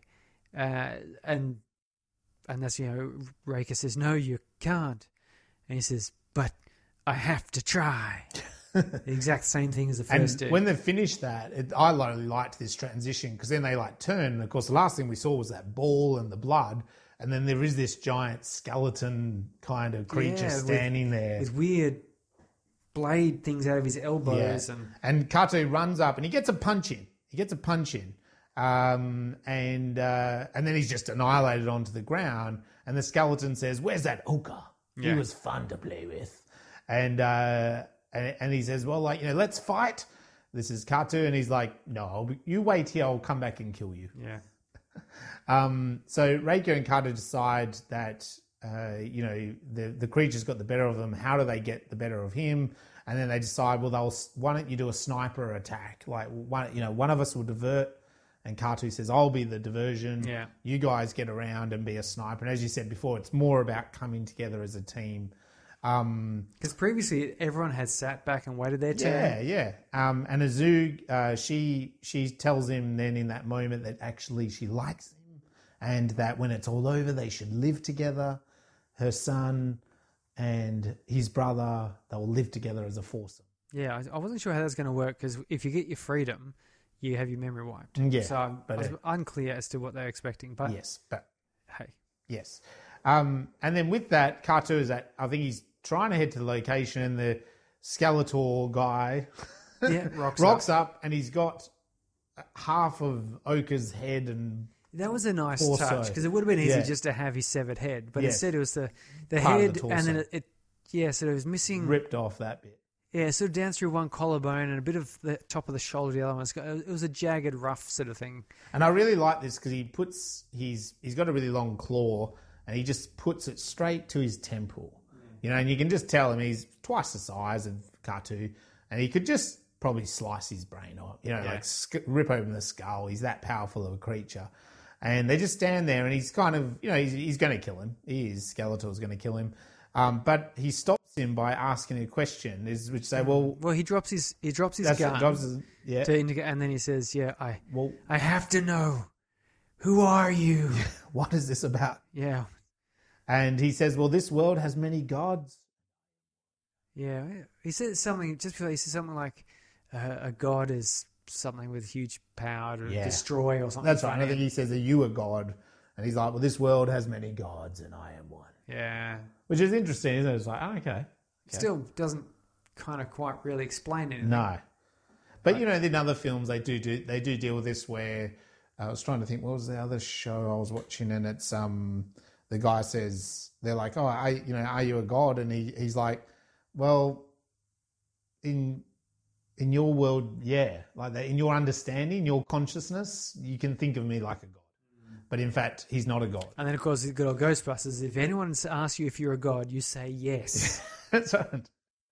Um, oh, that's right. Oh, yeah, that was a different show. I won't say that that show was in case that's a total spoiler. But yeah, there's a there was a that concept of like thinking that he was a god. The humans thought he was god, but in fact he's not. So, Yeah. um, but anyway, yeah, he and uh, so then the, they, they instead of just after he said that, then the sniper Reika attacks. It all happens. It gives him a second. blasts his arm off. He The- blasts- the, arm that he had the finger on his head right. gets blown off. Kaboom! Yeah, which kaboom. frees Kato to act. Yeah. And then um, uh, he does this. They fight with all the weapons, which does pull him down, doesn't it? It Yeah, really knocks him blasts him out. away and- Um, and he starts to lose. Uh, he loses also like he's kind of some of his weaponry, or He's looking a bit know, like- more skeletal. Yeah, I think is. He's like yeah. loses his muscles or something. Um, and he, but then he suddenly can have lasers coming out of his eyes. Yeah, and he really sort of like ones. he fires up where Reika is sniping, and so part of that building that she's on just kind of collapses. So she comes off the side. It's that classic like hanging on the side of, Yeah, a, but, of a uh, building. But then, uh, yeah, Kato's in there, and so she keeps shooting because she's she's doesn't want him to die. Says, and this guy, he's now shooting blind, which is ironic because they're eye lasers. Yeah, And he's like, yeah, yeah. It's kind of knocked out his sense or lazing about the place. And so Yeah. long as you know, uh, Reagan, as, as, so long as Anzu keeps shooting, choo, choo, choo, choo, he's he's kind of shooting just wildly, Yeah. which gives chance for for Kato to sort of get up and get out of the way, and then um, But as he gets out of the way, he gets uh, it, the lasers explode kind of a car in front of him or oh something. yeah, well he then runs to just- grab the sword. That's right. He runs to get the sword, the sword and, and the the laser- lasers blow up a car or something, and it's just his legs are he loses wiped off. He loses both of his legs. So he rolls over. He's like crawling around. Uh, he gathers where he's at, and Anzu sees him, and she runs down to save him. Um, and just actually as he's heading towards, I think he's heading towards the gun, isn't he himself? then? Yeah. There's a, the gun on the ground. Um, she comes running in, and of course, the Skeletor just looks towards her, and um, the lasers just kind of chop her in, her in half. half. Yeah.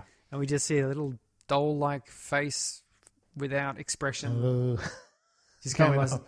But, The- her Ray, body going runs Reika is there, and, and so she's She's still firing. She's she's yeah, which is good. Which is she's good. She's shooting away. It's exactly what you said they should have been doing earlier, really, because it just this just proves if one person just keeps shooting, the others have a chance, don't they? Ah, look, if the Osaka team and the Tokyo team had all just like Started firing at stood once. in a semicircle and Yeah. shot into these monsters, they would have just, Just got rid of them, I think. Um, but then all of a sudden, Nishi comes in, doesn't he? He comes in to save the day. Yeah, he, it- stabs, he stabs the skeleton in it, kind of you know Yeah. through him in half. Um, and but with that, he gets lasered like through his chest. Yeah, so like that. he's, so he- looking grim. He he's looking pretty good. Although he didn't have an arm, so you know how much more grim can you look when when you're in that situation? But with that, in that time, Kato has managed to crawl to the big gun. Yeah, the big and force drop force gun. drop thing, and he just manages to. And there's a moment, isn't there, between the two of them? Like he's kind of look, he starts Yeah, to the, head to the, the, eyes, the red to, eyes start to to glow. glow on- towards him, but he just fires and boom. Um, yeah, and then we have the body starting to do that disintegrating thing, lasering thing. Um, We see and Rank actually goes, says, "Oh, we're disappearing." So Suzuki goes. yeah, and but she actually said, "Oh, he actually did it. Like we've made it." And Kato crawls to um, uh, and Anzu. Uh, back at the orb, they're back. Kato's back. Uh, sorry, um, Rank is back. Suzuki's back, and he's okay. Nishi's back. He's got his arm back. You know, but Kato's not back, and they kind of go, "Oh, surely he deserves to come back." And then he does come back. He gets lasered back in. Um, we get on the black orb. They get rated. They get their The rankings. scores. Reika got six Scorpio. points. Um, Suzuki got two points. And he's like, oh, well, well you know. oh, better than last time. And then Nishi goes, yeah, yeah, score me. I think he got like 12 points or yeah, something. something like that. Gives him a total of 34. And Kato gets 100. 100 points. Oh, yes. And he gets Um, his three options. Yes, he does. And he decides to bring Anzu. Yes. Well, Um, well, see, this is an interesting point of the movie because it's the very end of the movie. Yeah. and there's some questions I had around it, and in particular was so Anzu appears there because we don't actually hear his choice. No, we see don't. Anzu in Osaka. I'm assuming it's Osaka room by herself because the rest of her team's wiped out. So I wasn't clear. I was going, was that because she wasn't quite dead? Like, yeah, she's chopped in half, but like, hmm. yeah, that suit seemed to keep Nishi with his arm off okay, and and Kato had his legs chopped off, but he was he was dealing with it. Like, Yeah, it seems yeah. like the suit kind of helps you out. Yeah, still. So I'm wondering if you know she was cut in half, but we didn't see the black goo come out. So I was thinking, No. did she survive? And he's chosen something else. But, But I think he did. I, th- I think he, yeah, he, he he brought her back. Yeah, Anyway, the young uh, Nietzsche is like, his reaction is like, oh, this is lame. And he just walks out. yeah. And this he's like, uh, it's like, what? You- like, what? You can just leave? And they're like, yeah. yeah, this totally surprised me. I was, I was like, what? I, I I didn't get this in the slightest. No. But I was like, yeah, because he just get he walks out, and then I was like, well, why did you do that first one? Yeah. Why have you done any of Why have you come back to any of them? Yeah, and I I And we have then this. So Kato runs out, like he runs out of the building himself. Um, but we have then this reveal that it's kind of like a little flashback where Kato is actually he's gotten hundred points, and but it's with the old team, so it's with the guys that died at the start. yeah. And he says he decided to have his memory wiped then. Yeah. And the um, uh, the old man said, uh, she says, "Why didn't you tell him that he used to fight with fight with us?" And he says, "Well, every time he risks his life for others, no matter what, it kind of always comes back to that idea." And that's where I really think that idea of hope again is there because it's like here's a character that really, no matter what happens, he kind of always is willing to risk his life for someone else, you know, for the yeah, and, and I I think I think really it it would be the case. Um, the freedom memory. I, I think you've got to do a fight, yes, and we don't know how long it was between the last fight and this one. no, I imagine once that timer starts, I think you're in. And there's also this point though: these monsters are the monsters only appearing because Gantz is pe- people are playing Yeah. the game. yeah. if everyone just walked away from Gantz, would there be no monsters, or Yeah. are the monsters there and some people feel they've got to pulling- be there Yeah, to fight to them. fight the monsters, otherwise the monsters get free. So uh, that's kind of it was interesting, and it brings me to my theory. This is you know a fan theory, if you like. Oh, I know. Oh no, a theory. uh, My idea of this. How long I- do we have tonight? Not very long. I got to the very end, and I thought to myself, you know what? This really reminded me of, and I really thought about was it seems to be uh, an analogy or a what do you call these things um, when it's a story and it's anyway of it's actually a story of mental illness. Okay. So, uh, so I'm thinking here we've got these this character it's sort of they're fighting these monsters Yeah. to get out. They've got to defeat the monsters or everything's lost. You know, as in you've you've got to overcome your own Yeah. personal demons and so forth. And it's his his desire to uh, get back to his family and to help other people, which Yep. allows him to defeat the monsters Yep. and you know he's he's recurring, and so it's it's kind of that um, uh, part of the story. I think is that that view of people having something at home, like you know uh, Anzu's got her child, Yep. and so she's she's out every day fighting monsters, trying to get back to him, Trying to get back to him anyway. getting back yeah. to him, you know, and and, and I, I thought from that point of view, it's, it's quite sort of you know you look at the way uh, the monsters are presented and the way it all you know plays out, and there's definitely that sort of um, allusion to. I'm, I'm trying to think of the correct words for it. Uh, Well, it kind of. Well, I think what you're getting, it's kind of like a myth and a fairy tale, isn't it? Yeah, It's kind of it's like that- it's the same idea of saying to a little child, like, "Oh, li- this little child went out into the woods without their parents, and they got eaten by a giant wolf." You know, Yeah, like a- but- and but it's not really a giant wolf. It's the fact that it could be a pedophile. You know, and the the the idea there is like coming up with a myth that symbolizes the danger that's out yeah, there. Yeah, but, know, I think like- I think this is the the symbolisation though of the the personal struggles people right. have. yeah,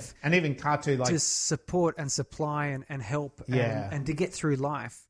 And uh, Yeah, yeah, well, you know, yeah, like you've, you've, we've all got a bit of a suit and weapons, and Yeah. and every time you you win a victory against these difficulties, you can just forget about it all and, and go and live on, a yeah. normal life. You can get better weaponry. You, you can be better equipped for when you fight them the next Yeah. time. yeah.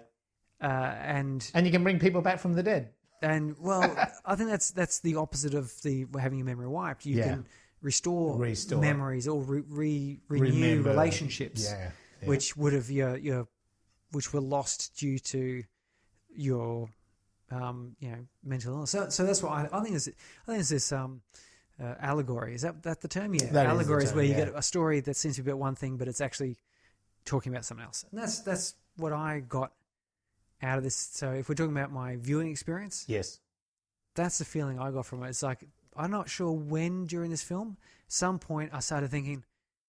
Uh, I think it was I think it was when Anzu and and Kato both revealed they had, you know, someone depending on them, Yeah, and they do say that, don't they? and that's why they, they had to win. They had to Yeah. get past the monsters. Well, actually, there, there is that line when they both reveal that detail. They say, "Well, neither of us can actually die. Like it's like we can't die. Like Yeah. we we have bigger stakes here than other people."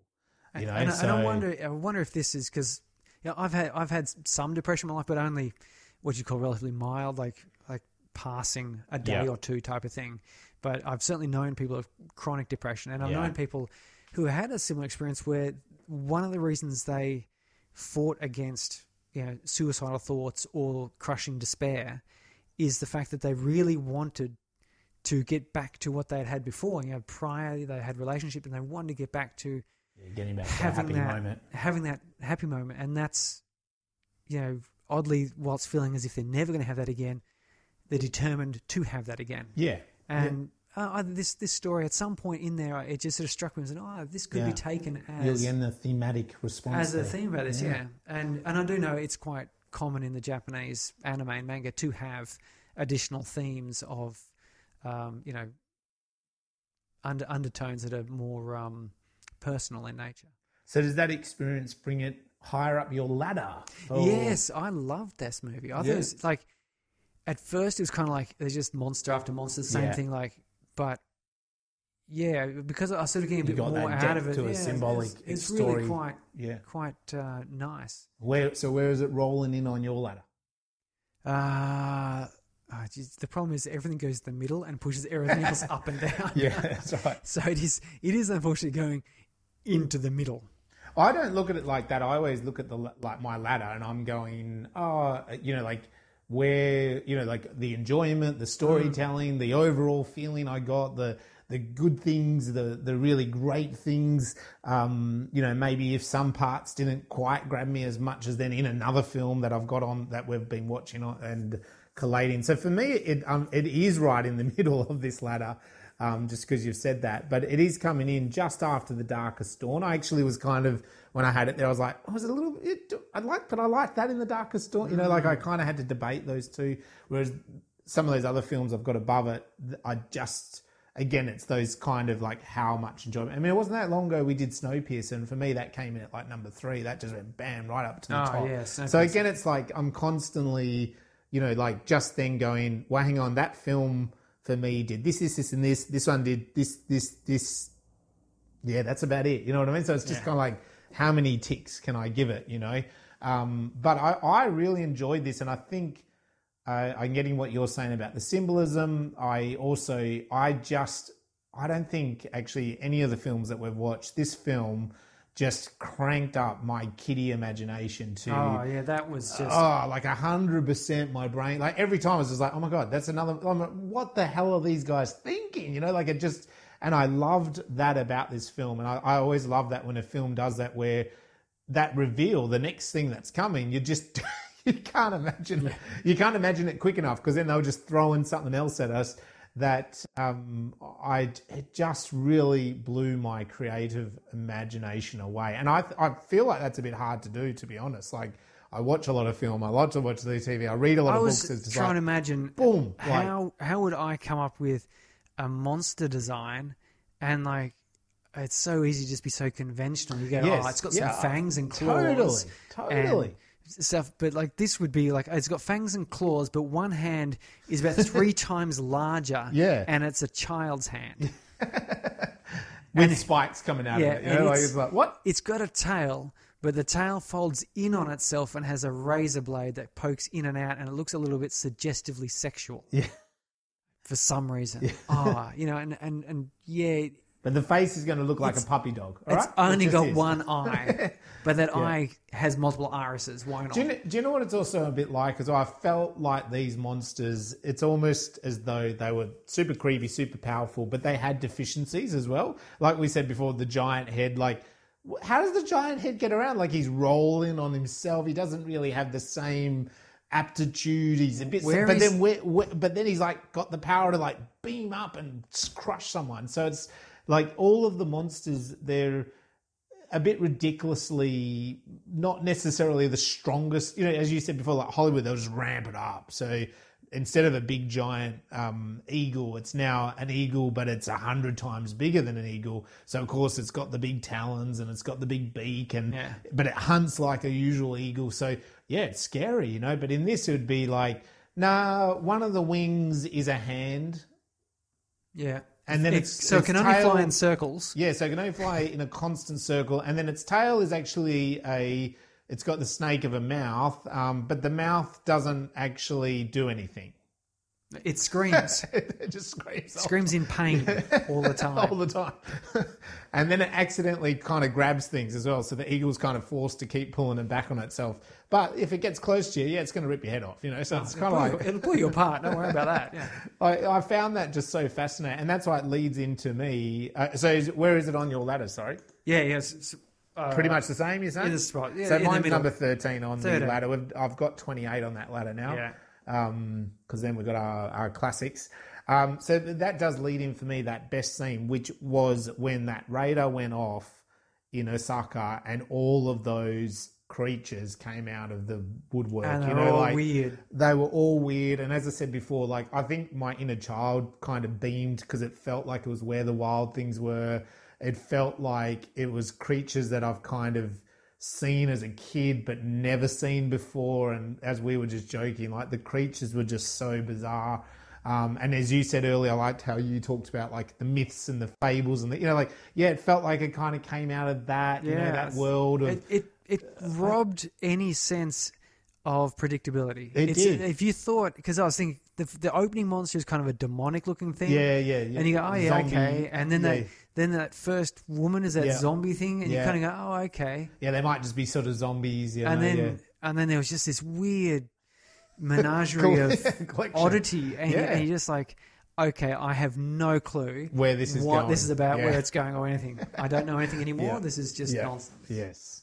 And they're obviously not like an army or anything. They're, They're just not sort of all out coordinated. They're just themselves. Uh, who knows what their motivation is. Yeah. Actually, I was just going to say when you're saying just play Darkest Dawn, I read that Drew Casson has just got a new ten-part sci-fi series on Netflix. Good on him. Good old done. Wild Seed Productions Yep. has pulled out some money, and there we go. So I'm pretty keen to find out what that's all about. Yeah, cool. Well, we know he does some good sci-fi. He's into it, so be very interesting. Um, I also really liked the CCTV footage scene of him being stabbed. I just thought that was a really cool stylized way of having the main character killed. You know, without it being such a bloody f- f- uh, effect of being. They could have just shown it all, but no, having it through the surveillance footage. I, I also was like that you got that sense of he was being observed. That's right. Someone's watching him, which is, I guess, a bit of foreshadowing that maybe that's what the orb Gantz is doing the whole time. Yeah. So I really liked that. Um, any scene for you, or you want to move on to Oh, look. I, I, I really liked those scenes, but I did like the um, the weird old man yeah. bit because all the monsters up till then had been quite sort of gruesome and Yes. and horror, and they just had that fight where The big demon Moira thing. thing just like like crushed the got Yeah. squished, Yes. and his black goo came out, and then this almost comical looking old man Comes out of came wandering along, and I was just like, because again, having seen all this other stuff, I'm like, what the hell awful thing is this? Gonna, this is going to be It's got to have something up the ante. something doesn't horrible Yeah. is going to happen here. Like Yeah. his his robe's going to open, it's just going to be all teeth or Yeah. something terrible. So that Yeah. that that sense because I really love those other ones. Like you said, the, the bridge scene at the very start, uh, and and the giant ram-headed monster and the Mm. mecha. It it just as I said, your imagination is just like whoa. Anything. This is so cool. You know, that's seven victories. If he wins this one, his eighth. What's his eighth upgrade going to Yeah. be for crying out loud? But you know, you know the old man. It's again the Matrix. Uh, you know, which we know that the Wachowski brothers lent into. You know, um, Japanese culture and manga and stuff. Anyway, right to make the Matrix. Uh, not that that is anime or anything, but the the the Agent Smith is a good example of that, isn't he? Because uh, in the Matrix, it's like you can't you can't kill. Like the rule is you can't kill an agent. Now that's the what Neo has to go through. But it, but the idea is, isn't it like a that old man? Like suddenly it's like no, this is, he's not a big creepy monster. He's just able to defy the rules of the physics of the game in a way. So you slice him into four, you're a better swordsman than him. But then he just becomes four versions of himself, and then you're trying. He's trying to slice him up, and he's like faster than anything he can never do. Yeah. And suddenly it's, it's the same as Agent Smith, isn't it? In the Matrix, that yeah, you can eventually you can blow his head off, but then he just he's there. He can just come back in as another body, and you're exhausted from fighting the first Agent Smith. You know, it's like it's like how do you overcome someone that can break the rules of the game? You know, um, and that's what it felt like with that little old Japanese man. It suddenly felt like yeah, he doesn't look intimidating like the other guys, but he's going to have something up his No, sleeve. and, you know? and that was And what I was did. waiting for. Is just, I, I, and again, I wasn't expecting him to turn to the No, boob, the boob, the boob head woman. It's like, yes, the last thing you'd expect is to suffocate in boobs. That's every teenage boy's fantasy. Hello. could, could be worse. A return to simpler times. I know, I know. And I, again, manga, and we'll, I'll come back to it in a little bit when we get after your science, but it's, I think that's part of manga culture, isn't it? Is that sort of sexualization, that sort of tipping edge of being yeah, sexual. there's, there's like the, There's a- the there's a- old uh, tentacles, Yeah. which are always suggestive, even when they're not actually Yeah, that's suggestive. They're still tentacles. there, yeah, yeah they choo- choose those things very like this. It was a big giant woman, naked woman made out of naked women. You know, like it's some sort of sick fantasy. me- I think. of, of The Simpsons, where where Nelson Muntz drew a picture for Lisa and said, "Yes, it's uh, it's it's guns, and that's a jet fighter made out of guns shooting guns. You know, That's what it is. Yeah. Yeah. So on that, that on that type of science, uh, Science. what science did you want to pick out of this so, film? so that it would be interesting to try and figure that. Well, yes, this is a highly scientifically based science fiction. This one. Yeah. No, I, I was really blown away by the graphics, the computer graphics, and in particular because at the moment I am researching my own computer, and what used to be essentially uh, impo- totally impossible and uh, a, a dream is ray tracing. And ray tracing is just a new technology, uh, or rather, an implementation of an old technology. It was Right. it was originally, I think algorithms were originally brought out in 1962. Uh, the ideas or theories behind it was backed in the for the 1600s or something rather. You know, like back when people were looking at eyeballs and stuff. And ray tracing though has just recently come into consumer electronics, where they've got um, application-specific integrated circuits in the graphic processing unit. Mm. So they've they've got uh, and Nvidia in particular has their RTX chip, and so this graphics card it it has um, a bunch of different subsystems. It's a little computer on board a chip itself, so it's got different systems to deal with um, you know, holding the textures and the and the images that make up the maps. Another one for doing the mathematics around the three dimensional geometry, and then there's um, some other general purpose processing for just really crunching numbers really fast. Yep. But then they've introduced a ray tracing circuit, basically, which allows real time ray tracing. And so you're going to wonder, well, what is ray tracing? Mm. And we go back to early efforts of ray tracing. Terminator 2, you've got the um, liquid metal scenes and the morphing. Yep. Not yet ray tracing. Jurassic Park is that Ray? No, Is that, no. no. Very like the That's- Terminator Two is very close to ray tracing because it has Right. the reflections. Yeah. But ultimately, they had to basically uh, interpolate those reflections from image maps. So he's in that uh, psych ward and he melds up out of the floor, and he goes all metallic and Oh, man, steps is through. good, that. That that took weeks to render Yeah. on a Oh, really? room full of computers. Uh, that sort of graphics now is is real time at 100 frames per second on your desktop. Uh, but yeah, that that was trying to emulate what ray tracing does. So ray tracing is modeling the way light works in Oh, order okay. to get realistic surface interactions. Yeah, right. So uh, typically, a lot of shortcuts are taken Yep. and um, it's it's called ray casting, which is where you draw a line out from your pixel. On so you imagine the screen is a whole bunch of little pixels, little squares. Yep. Each one can be a different color, and when you get enough of them, are all different colors, and you step back far enough, they all meld together visually, and it makes a picture. Yeah. So if you imagine mathematically, you in the 3D space, which is modeled mathematically, you trace a ray from the pixel out until it hits something in the world, and then that point that it hits, you say, okay, what color is that point?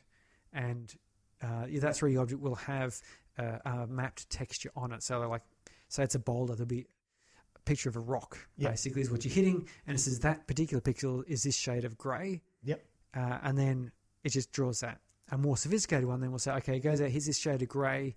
What light is hitting it from a light source? So okay, Mm. here's uh, a light and it has a strength that diminishes by this much. And so Yeah.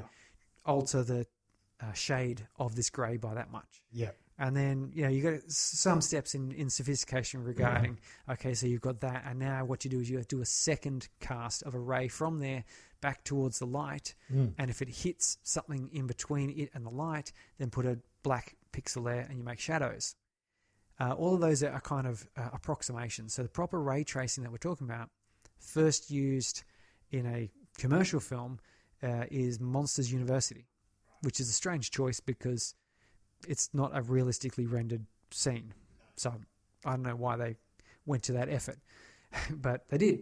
Uh, But I think that's what Pixar Pixar, yeah, did. I- they I- pushed. They kept pushing everything. there's no point just sit, Yeah. sitting idle. They'll, they'll get taken over. But so what the the good ray tracing does now, which is far more accessible and you can do on commer- you know commercially available home systems. It traces a ray out and it does a reflection or a refraction mm-hmm. based on the roughness. So each material will have you know uh, attributes regarding how rough it is, how reflective it is, how transparent it is, Yeah. and so forth, uh, as well as what sort of colors it has in those fields. So you trace this ray from the pixel, it hits there, and it bounces towards each light source Yep. that it's going to hit, and then it it goes to that light source, finds out the color of the light source, the strength of it, and so it starts combining up a relatively realistic model Mm, yeah. of how light is affecting it. And the major difference you see in, say, computer games, because that's uh, that's where the real time stuff comes in, because the, the cinematic stuff they're still not doing it real real time. No, they can render and render. they're and doing render the and- renders, yeah. but it does mean though that the artists can work in close to cinematic Yeah. levels Yep. in real time. Yes. But in the games, the big difference is uh, when you see a reflection of a water or a shiny surface. Mm-hmm. In the previous models of you know, 3D rendering, where approximations were used, you would only see reflections off what's called screen space objects. Yeah. So if you're saying there at a corner in a corridor and the floor had a puddle, you would only see reflections of anything that was already on your screen being drawn. You wouldn't see around the corner because you're not tracing light around there. With the ray tracing hardware and, and full ray tracing on there, the light from around the corner and thus objects from around the corner will appear in the puddle and you'll get a, uh, a more realistic, you won't necessarily pick the difference, but it gives you a more realistic view because as you move, these reflections from things you can't see, like stuff behind you and so forth, start going. Uh, and you can bet that this um, movie was done with a lot of ray tracing. And I, again, it gives you that very good control of light. And so I had a look at an interview uh, where the, uh, the the director and the and the cinematographer and so forth were talking about how they came up with this film, and there's an incredible number of effects and lights and changes, and they're talking about uh, when Kato first arrives in Osaka. Uh, it's there's blue and blue misty fog colors. They're saying this is for his anxiety. Mm, You know, yeah. so they're, they're they're coloring the world and hiding it. yeah. But they wanted to be able to change the lighting because if you keep it all the same lighting, it becomes very visually boring yeah. and you, you become numb to it. So they started to introduce street lights uh, and orange glow from advertising and things as they moved in uh, and fought Through more the of the world, monsters. yeah. You got less of his confusion and more clear in his purpose. Yeah. Right. But then, as the um, the big ram monster came out, the streetlights started getting extinguished by explosions and so forth, and helicopter searchlights started coming in in order to cause sharp contrast between dark and light. Yeah. And this that that, that sort of use of light and shading and reflections is ray tracing. Yeah. So it's um, That's cool. it's amazing, amazing the computing power behind this because Yeah. uh, I, I'm pricing up a, a computer two and a half thousand Australian dollars, so that's what twenty three US dollars. Twenty-three dollars. we we get we get uh, a little bit screwed over here in Yeah, Australia when it comes to technology. Um, but for two and a half thousand dollars, you can get a system that will run uh, full ray tracing of light sources and shadows awesome. at at real time. It's just it's you you've got to go on to YouTube and do the search for uh, RTX on. Like that's sort of the keyword, and you'll find examples of you know Battlefield Five and Yeah. Minecraft. Even you should see Yeah. Minecraft with the full ray tracing on. It's incredible. So I mean, that to me just reminds me. There's a TED talk of, I'm pretty sure by memory her name's Danielle Feinberg or Fen Fenberg, something along those lines. But it's a TED talk, and she's a lighting animator at Pixar. And I think the TED talk's like 2015, and she talks about it's basically the the cinematic. Uh, re- the cinematic output of what you're just talking about. Yeah. So it's like she goes back to Finding Nemo, and uh, it's not Monsters University, but I think she starts with Finding Nemo and WALL-E, um, and Brave, uh, and uh, yeah, like Finding Nemo is a really good example. Uh, that she gives a couple of examples of like the jellyfish scene wasn't no one it wasn't working, and she came up with the idea of the way the light would bounce off the jellyfish. So, but she does she gives the example and then she shows it actually that in their software she can basically, uh, you know, like they, the animators design the scene, but then she comes in as the lighting expert, and her programming enables it to go. Is it morning? Is it noon? Is it afternoon? And the shadows. So they've built a scene like it could be a forest. The animators have built the forest, but then she comes in and she's got the ability to go, oh, it's morning. What would light look like in the morning? And just and the light does that, and all the shadows come depending on the scene they've invented. You know, if it's a forest or a city or or underwater. Um, but yeah, like they, she did give the example that you know if you're underwater and they built off real photos that you know you're underwater you get refraction of light, and then you get the ocean moves. Yeah. So the light has to kind of constantly move. And then, of course, if you're in different currents and different oceans, the light will be different. So, but then she did make the point, and this is really important for film and, and storytelling, is of course, that's reality.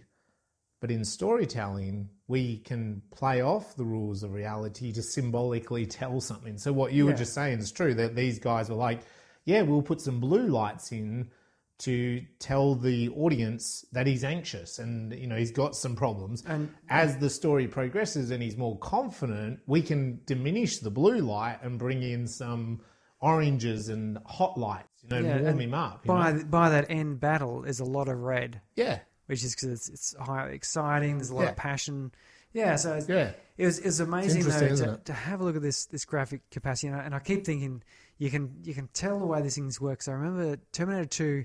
There's a big deal about the, the new Yeah. technology they Yeah, up with. yeah. How That they early 90s had 90s rooms full of computers Yeah. churning away for years doing Yeah. a single scene, you know, and it was just amazing. And then slowly ads, TV ads started having morphing characters on it. And then I remember at, at uh, some undefinable point, I got a demo on my computer, home computer, where I could it. It, took a few moments. It would render, Yeah. render, render, render, render, but then it would it would take photos and morph them, and you Yeah. sort of go, "Wow!" Like, and that's that's where the technology goes. Yeah. And the, the Matrix is another good example where they had the the slow motion, and then they had the still bullet time. You know, where where that was like the amazing.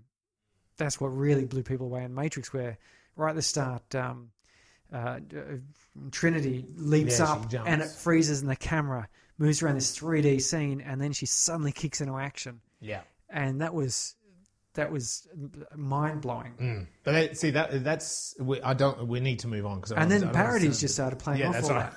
And, and but that's, that's a mix of that computer technology and camera and then it's so the same that Lord of the Rings brought in similar technologies, and then Avatars played off that, and and so on and so forth it goes. So and now on the desktop, I've yeah you can now you can get buy a windows desktop stuff that and would take weeks to simulate. Now you can do it in real time with greater detail. Yeah, it's like as long as you don't have my laptop sure you can do it yeah, exactly. My, my laptop is yeah, like if- go back six years, it was pretty pretty sweet, but now it's kind of a bit. yeah. Awesome, Ray technology. Um, so I'll talk a little bit. I wanted to talk a little bit on the technicalities, really just with manga uh, and how that works. Then in what I have noticed in film, and I mean, on one, the one thing I want to say to begin with is really when you take a comic book, whether it's manga or other, you know, even classic stuff like Spider Man or whatever, right?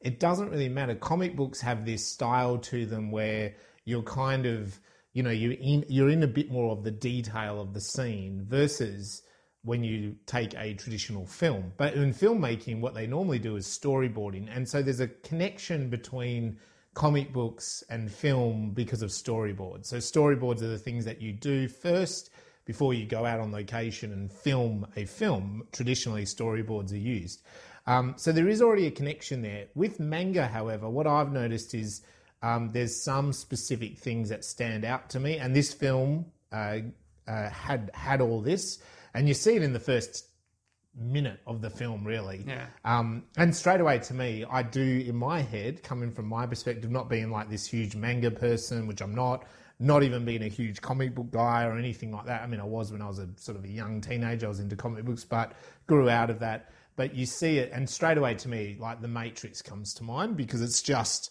and we've mentioned it a few times tonight already, but it's just oh, suddenly you watch The Matrix and it felt like you weren't watching a Hollywood film. You were watching something pretty surreal and it felt like a comic book.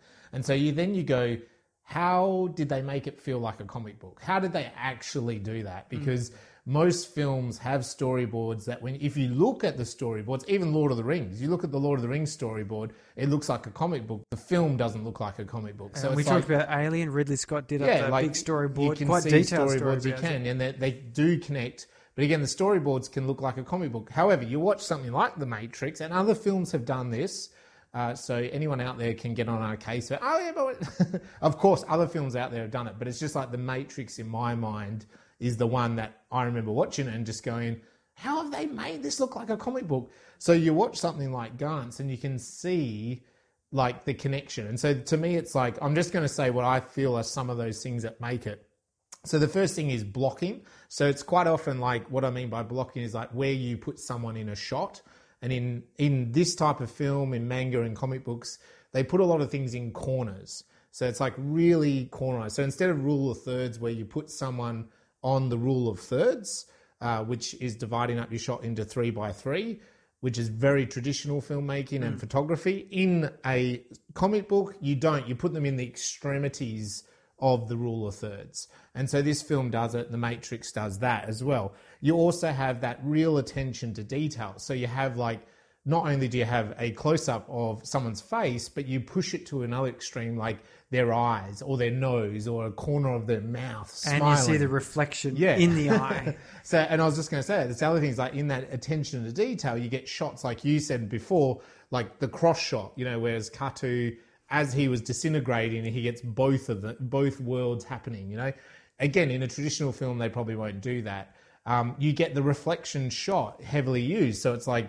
Yeah, a monster stands in a puddle and the puddle shakes, you know, and you get the reflection of the. Well, the this was one of the big things So- from the Matrix where they they pointed out the similarities. They showed, you know, the red pill, blue pill. Yeah. And you're looking at uh, That close up Morpheus's face. Yeah. And you're seeing the pills in the hand in the reflection, Yes. and you're seeing, you know, Neo, Neo in the reflection. reflection. and that's that's how you're viewing that one. That's right. So that that's kind of thing. That CCTV shot. That's another thing that where it's common. So seeing scenes from an abstract point of view. So instead of seeing it in reality, and again, I know other films can do that, but you have this moment of a bit of sort of distraction from it. Um, point of view shots are big in manga, and again, you know, in a film like The Matrix and other films that try to play off that comic book style. So here I'm getting again, I'm just saying that comic book style. So um, yeah, that point of view. So we see, like you just mentioned it, the Morpheus sunglasses. Uh, here we sort of see things from Kato's point of view or from another character's point of view. We might even see it in a comic book movie like this. We might even see it from the villain's point of view as well, which is quite interesting, like that crossover of uh, the dynamic. Um, you know, we have that moment as well of uh, George and Mari or Maury, Mildred. Mildred, as we keep calling him. I didn't call him that. Um, that that that it's like he's just sitting there. and You got the kind of close up of him smoking in the background. The action's happening. Yeah. So we're not even seeing the action. The action is blurred. You know, like like it's so it's like what does the filmmaker try to put our attention on is what I'm kind of getting to here. Um, slow motion. You joked about the Samsung does it. My phone does it. I'm I'm big on doing it with my kids. Um, but yeah, again, I find that that happens in these comic book movies that you have action happening and it's really high tense. You know, like this film's high action, hmm. volatile, violent, bloody. You know, swords, guns, heads exploding, all that sort of stuff, and then just moments of slowing down that. Now that's become extremely popular. It's on the Samsung because it has become popular with videographers on DSLRs that of course Samsung, Apple, whatever, they go, oh yeah, well we'll just put that on as an algorithm. It's just a filter, you know, like it's no big deal. We'll just build that into the camera. People like doing that shit, sure, let's do it. And so we just novices go, I can record that. Oh wow, that does that, you know. So it's just a way of um, following that trend, but that trend does come from this style of filmmaking. Well, and I always find it funny that you you have that, um, and and the Matrix obviously with its freeze time. Yeah. is you've got a live action movie, and then yeah, someone jumps in action with a sword, and you actually basically get a almost a still frame. you do almost yeah. like it is uh, a frame from the, the comic book. and then it'll leap into action, and, Yeah. and it gives you a. It first of all, it's cool, isn't it? Because it gives Yes. you more of a moment to. It's a hang time. Appreciate it's hang go, time, yeah. Oh, look, she's got that sword ready to, be, to kill Bill or whatever It's whatever going to slice him And, in half. ah, and it stops there, and you and then you get that anticipation, and then it happens, and you go, yes, That's right. yeah, So you're right, hang time, you know, anticipation is it.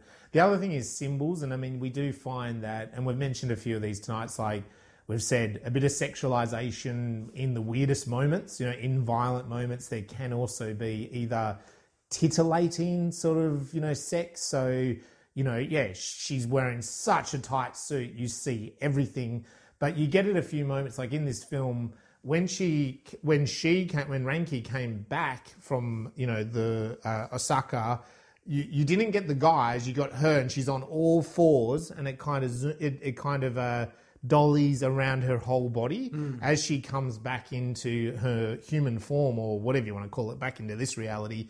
Um, you got like a real like yeah, it's about probably thirty to forty seconds, pretty good titillating sort of dolly effect of her body, you know, and Yeah. the, the opening shot is her ass, like that's what you see first on the big screen. Um, and it was the same with, like you said before, the bouncing boobs. Like we get those moments uh, of titillating sexual, you know, graphic nature. And uh, if you look up manga, you know, there's five different types of manga, and there's one that is like for adults.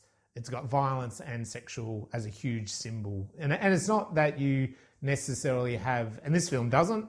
You don't have hardcore sex in it, but it's just that it's a lot of sort of titillating sex. yeah, yeah. You know, there's a bit of an undertone at moments of either nudity or kind of pushing the extremity of uh, you know what people might like. and it's funny. There's very little physical contact between any yeah, of the none of them really. Uh, yeah, There's a there's a moment where Anzu sort of steps up close and bows her hands and says, Yeah. and, and, and we could stay together. yeah, yeah. But even then, there's no. There's no like hand holding, Cuddling or or cuddling, like that, or kissing. Yeah, so what we do get in a in a Hollywood. yeah. So they were the things I just wanted to pick on. Um, conscious of the time, so I want to keep moving. But yeah, they were just the things I wanted to pick on with this film. As I did, I don't know if you call this essentially an anime or if you call it a manga-based anime science fiction film. But yeah, I feel like those moments there. But you and or whether you call it a comic book style film. Adults, an adult kids movie. Yeah, I don't know. so anyway, that probably brings us to the end, sorry, of Gantz Zero. Uh, as a thoroughly enjoyable movie. Get your imagination going to a whole new world, I Oh, reckon. yeah, if you if you're ever stuck for an imagination, yeah. Just watch a film like this. I you mean, watch that and you start going, "Oh, okay, I, I'm far too conventional in my thoughts." no, I, I'm- I need to of start like maybe having some randomized charts to of look up different attributes of something. And I think again, we mentioned this when we talked uh, to the In Paradox director Hamid about aren't we living in such a great point in history that we get to watch global films and stories? I mean, this is what I almost feel like we've been missing this because we've been so westernized. You know, uh, you and I growing up in our era, everything's so either localized or just pretty much from American culture with TV and film. And so you get to watch a film like this instantly these days on something like Netflix or any of the other streaming services. And yeah, I mean, some of this film, there's there's Japanese culture really embedded in it. There, there is, isn't there? Oh, And there- there's bound to be stuff we don't even understand You and. I are like, and even maybe some of those creatures are folklore, or you know, there's some sort of connection, or they make more sense to Japanese people. But to you and me, it's just like, oh my god, where the hell did these come from? And like, I, but there's a part of me I've got to say, like, wow, I'm just really grateful, and I feel that. Uh, I- like it's such a brilliant idea that that is there, isn't it? It's you know? why I love uh, every now and then on like Netflix or whatever. Picking like yeah, Yeah, you go like go here's crazy. a here's a Spanish film. Like we watched uh, an Italian series about uh, witches, like in uh, like- the Renaissance time. Like it was Yeah. a fantasy sort of show, but it was uh, very different because we're sort of getting a bit sick of these teenager discovers they're the chosen one. And Yeah, that's right. They go, oh wow, I've got powers, loop. and then they Yeah. say, but I don't want them. Why do I have to have these? And he's like, just oh, Get to the bit could that you do. someone please just when they discover they've got superpowers, enjoy the fact they have superpowers, Yeah, yeah. and not bitch and moan about how they don't want to be different. You're like, that's the you know that's the Western way, isn't It's it? like, so grow that's why it's cool. Of course to you wanna be something different. Yeah, But and anyway, get these monster so yeah, watch, watching along. these these um, different Mm. nationality films, and I remember back back when I was at uni, I watched a lot of uh, Hong Kong action. Yeah, Jackie Chan and um, Hung, uh, Sammo Hung and um, Mi- Michelle My, Mi- Michelle Yeoh. I won't even tell you what some of the things I watched when I was back at well, yes, I watched some documentaries, Documentaries, shall we say? Some European films I really got my hands around, if you Uh, know well, what I mean. uh, SBS would have their their um Yeah. yeah. cult movies on the Saturday nights. They did. Great chance. So yes, check out. Uh, hit the foreign bits. There's some Korean films in there. There's great ones like check out the, the Parasite. I haven't seen that one. It's supposed to be very good. check out some of these out Japanese some ones. different voices. That's what Get we're in trying to get to here. So, and let us know about our voices. What you thought about our pronunciation tonight. Sorry, you did a great job. I probably was terrible. And you can hit us up on Twitter, Instagram, and Facebook. Just look for Space Brains. I mean, come on, people. If you haven't found pod- us now, podcast, yeah. Jeez, you'll find us. And uh, we've got a bit of exciting stuff coming up, so stay tuned. There's some interesting episodes to come. We've got a I'm not going to reveal episodes. any secrets, but there's something coming up that's pretty damn exciting. And that's about it, I think. Yeah. Bye. See ya.